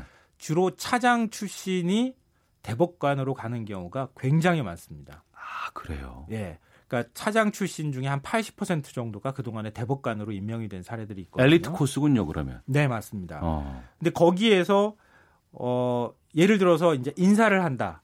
그리고 판사들 어, 업무 능력이나 판결 능력이나 이런 것들을 평가를 한다고 하면은 판사 일반 판사들 같은 경우에 계속 눈치를 볼 수밖에 없잖아요. 음. 더군다나 양승태 대법원장이 있었던 시절에 이 그 대법원이 굉장히 관료화돼 가고 있다. 이런 지적들이 있었고 아마 들어보셨을 것 같은데 서우남이라고 하는 얘기가 있었습니다. 서우남. 네. 그러니까 대법관으로 임명되기 위해선 서울대 출신의 50대 남성, 아 50대 남성이어야 한다. 그래서 네. 서우남이라는 서우남. 네. 예. 그렇게 판사들을 서열화시키니까 음. 대법관은 원래 그 일반 판사가 아니어도 변호사도 될 수 있는 거거든요. 그렇죠. 근데 줄을 쫙 세우니까 그리고 블랙리스트나 이런 것들의 얘기까지 나오니까 판사들이 판결을 내릴 때 대법원장 눈치를 자꾸 보게 된다는 거예요. 네. 이런 문제들이 생긴 상황에서 지금 법원 행정처에서 그런 내용이 들어간 문건들을 제작했다 만들었다고 하니까 음. 판사들 입장에서 이거 대법원 차원에서 판결에 개입했던 거 아니야라고 하는 의심의 목소리가 나올 수밖에 없는 거죠. 그 양승태 전 대법원장이 그 상고법원 설치 때문에 무리수를 두는 과정에서 발생한 일 아니냐라는 해석들도 많이 나오던데요. 그뭐 대부분의 내용이 상고법원하고 연결이 돼 있어요. 왜냐하면 상고법원을 설치하려면은 대통령이나 정치권이 노력을 해줘야 되거든요. 근데 양승태 대법원장이 추진했던 가장 중요한 역점 사업 중에 하나가 상고법원이었습니다. 네. 뭐 상고법원은 쉽게 말씀드리면은 지금은 3심제잖아요. 그렇죠. 지방법원, 고등법원, 대법원. 근데 고등법원하고 대법원 사이에 이 상고법원이라는 걸 하나를 더 만들자는 거예요. 그러니까 2심에서 하는 이제 위로 올라가는 것을 전담하는 곳인가요? 아, 완전히 전담하는 것은 아니고요. 네. 일반적인 대법원에 그 올라가는 사건들 중에서 아, 이거는 굳이 대법관들이 판단 안 해도 되는 사건들은 상고법원에서 다 처리하자는 거예요. 예. 그러니까 대법관이 한 해 처리해야 될 사건이 한 3,100건 정도 되니까 음. 그 중에 대법관 업무가 너무 과중하니까 상고법원을 만들어서 대부분은 거기서 처리하고 판례 같은 거 남길 만한 아주 중요한 사건만 대법관들이 심의를 하자. 네. 이제 이렇게 어, 주장을 했는데 찬반 양론이 굉장히 뜨거웠어요. 왜냐하면은 어, 상고법원이 생기게 되면은 사실상의 사심제가 되잖아요. 그렇겠네요. 네. 네. 그린, 그런데 우리 헌법상으로는 삼심제를 규정하고 있잖아요. 네. 위헌이 될 소지가 있다. 이런 음. 주장도 있고요. 네. 그리고 국민들이 사실상 사심제로 가게 되는 상황이 되면 어, 재판에 대한 부담도 더 늘어나지 않겠느냐. 음. 그리고 오히려 대법원의 관료화가 훨씬 더 심각해지지 않겠느냐라고 하는 우려의 목소리가 있었던 거죠. 네. 양승태 대법원장에 대해서 여러 가지 뭐 수사를 해야 된다, 뭐 조사를 뭐 해야 된다 이런 요구가 참 많이 있는 것 같은데 오늘 아침에 대, 김명수 대법원장 같은 경우에는 뭐 여러 가지 얘기들을 좀 한 모양이던데 기자들에 대해서 뭐 검찰 고발도 검토하겠다 뭐 이런 얘기했다면서요. 근데 그거 가지고 이제 양승태 그 대법원장 전 대법원장이죠. 대법원장이 이제 조사까지 지금 거부하고 있는 상황이거든요. 예 예. 근데 이 대목에서 제가 한번 쏴주지 않을 수가 없습니다. 시원하게 한번 쏴주시죠. 네. 예. 대통령도 탄핵되는데. 네. 대법원장은 뭐 왜 조사도 거부 못 합니까? 음. 요즘 뭐 조사 거부가 뭐 유행인가요? 전직 대통령들이 지금 검찰도 안 나가고 뭐 재판도 안 받겠다고 하잖아요. 네. 대법관 아무리 대법관이라 하더라도 대법관 대법관을 그만두면 일반 국민으로 돌아가는 거 아닙니까? 네. 정관 예우를 우리가 해줘야 할 이유는 사실 없는 거고요. 음. 물론 이제 사법부 입장에서 사법부 근간을 흔드는 문제가 될 수 있기 때문에 조심스럽다라고 하는 점은 충분히 이해할 수 있지만 대법관 출신이라는 이유로 자신이 재임 시절에 있었던 문제에 대해서 조사까지도 받지 않겠다고 하는 것은 굉장히 오만한 태도다. 그렇게 생각합니다. 그러니까 검찰의 고발이 이미 뭐 형사 고발이 많이 되고 있는 상황이기 때문에 조사가 불가피하다고 보는데 네. 과연 어, 검찰 입장에서도 굉장히 부담스러운 사건이 될 수 있잖아요. 그렇게요. 예. 대법원장이나 현재 판사들, 전현직 판사들을 다 조사해야 되는 상황이니까. 예. 어, 그런 입장은 이해할 수 있겠지만 그래도 법 앞에는 모두 평등하다. 이걸 가지고 굳이 면책되는 것처럼 이렇게 해서는 안 된다고 생각합니다. 그러니까 한점 의혹 없는 진실 규명의 핵심이 될 것 같은데 여기에 힘을 좀 싣기 위해서는 어떤 일들이 좀 있어야 될까요? 글쎄요. 뭐 지금 이미 시민단체에서도 그렇게 얘기를 하고 있고요. 판사회의에서 일반 평판사들이 조사 받으라고 하는 목소리를 지금 내고 있는 상황이거든요. 네네. 이미 뭐 힘을 실기 위해서 뭐 어떻게 노력할 필요도 없이 음. 목소리가 터져 나오고 있다. 네. 그걸 김명수 대법 원장이 어떻게 받아 안느냐, 음. 최종 결정을 어떻게 내느냐가 관건이 될 수밖에 없을 것 같습니다. 알겠습니다. 어, 오늘 어, 김성환의 뉴스 쏘다 첫 아이템으로 양승태 전 대법원장과 법원 행정처에 대한 이야기, 사법부 블랙리스트에 대한 이야기를 나눠봤습니다. 다음 주에도 더 좀 시원하고 날카로운 쏘다 좀 부탁드리겠습니다. 알겠습니다. 확실하게 더 쏠 수 있도록 준비해 보겠습니다. 예, 고맙습니다. 네, 고맙습니다. 네, 지금까지 시사평론가 김성환 씨와 함께했습니다. KBS 제일라디오 오태훈의 시사본부 준비한 소식은 여기까지입니다. 저는 내일 오후 12시 20분에 다시 인사드리겠습니다. 내일 뵙겠습니다. 안녕히 계십시오.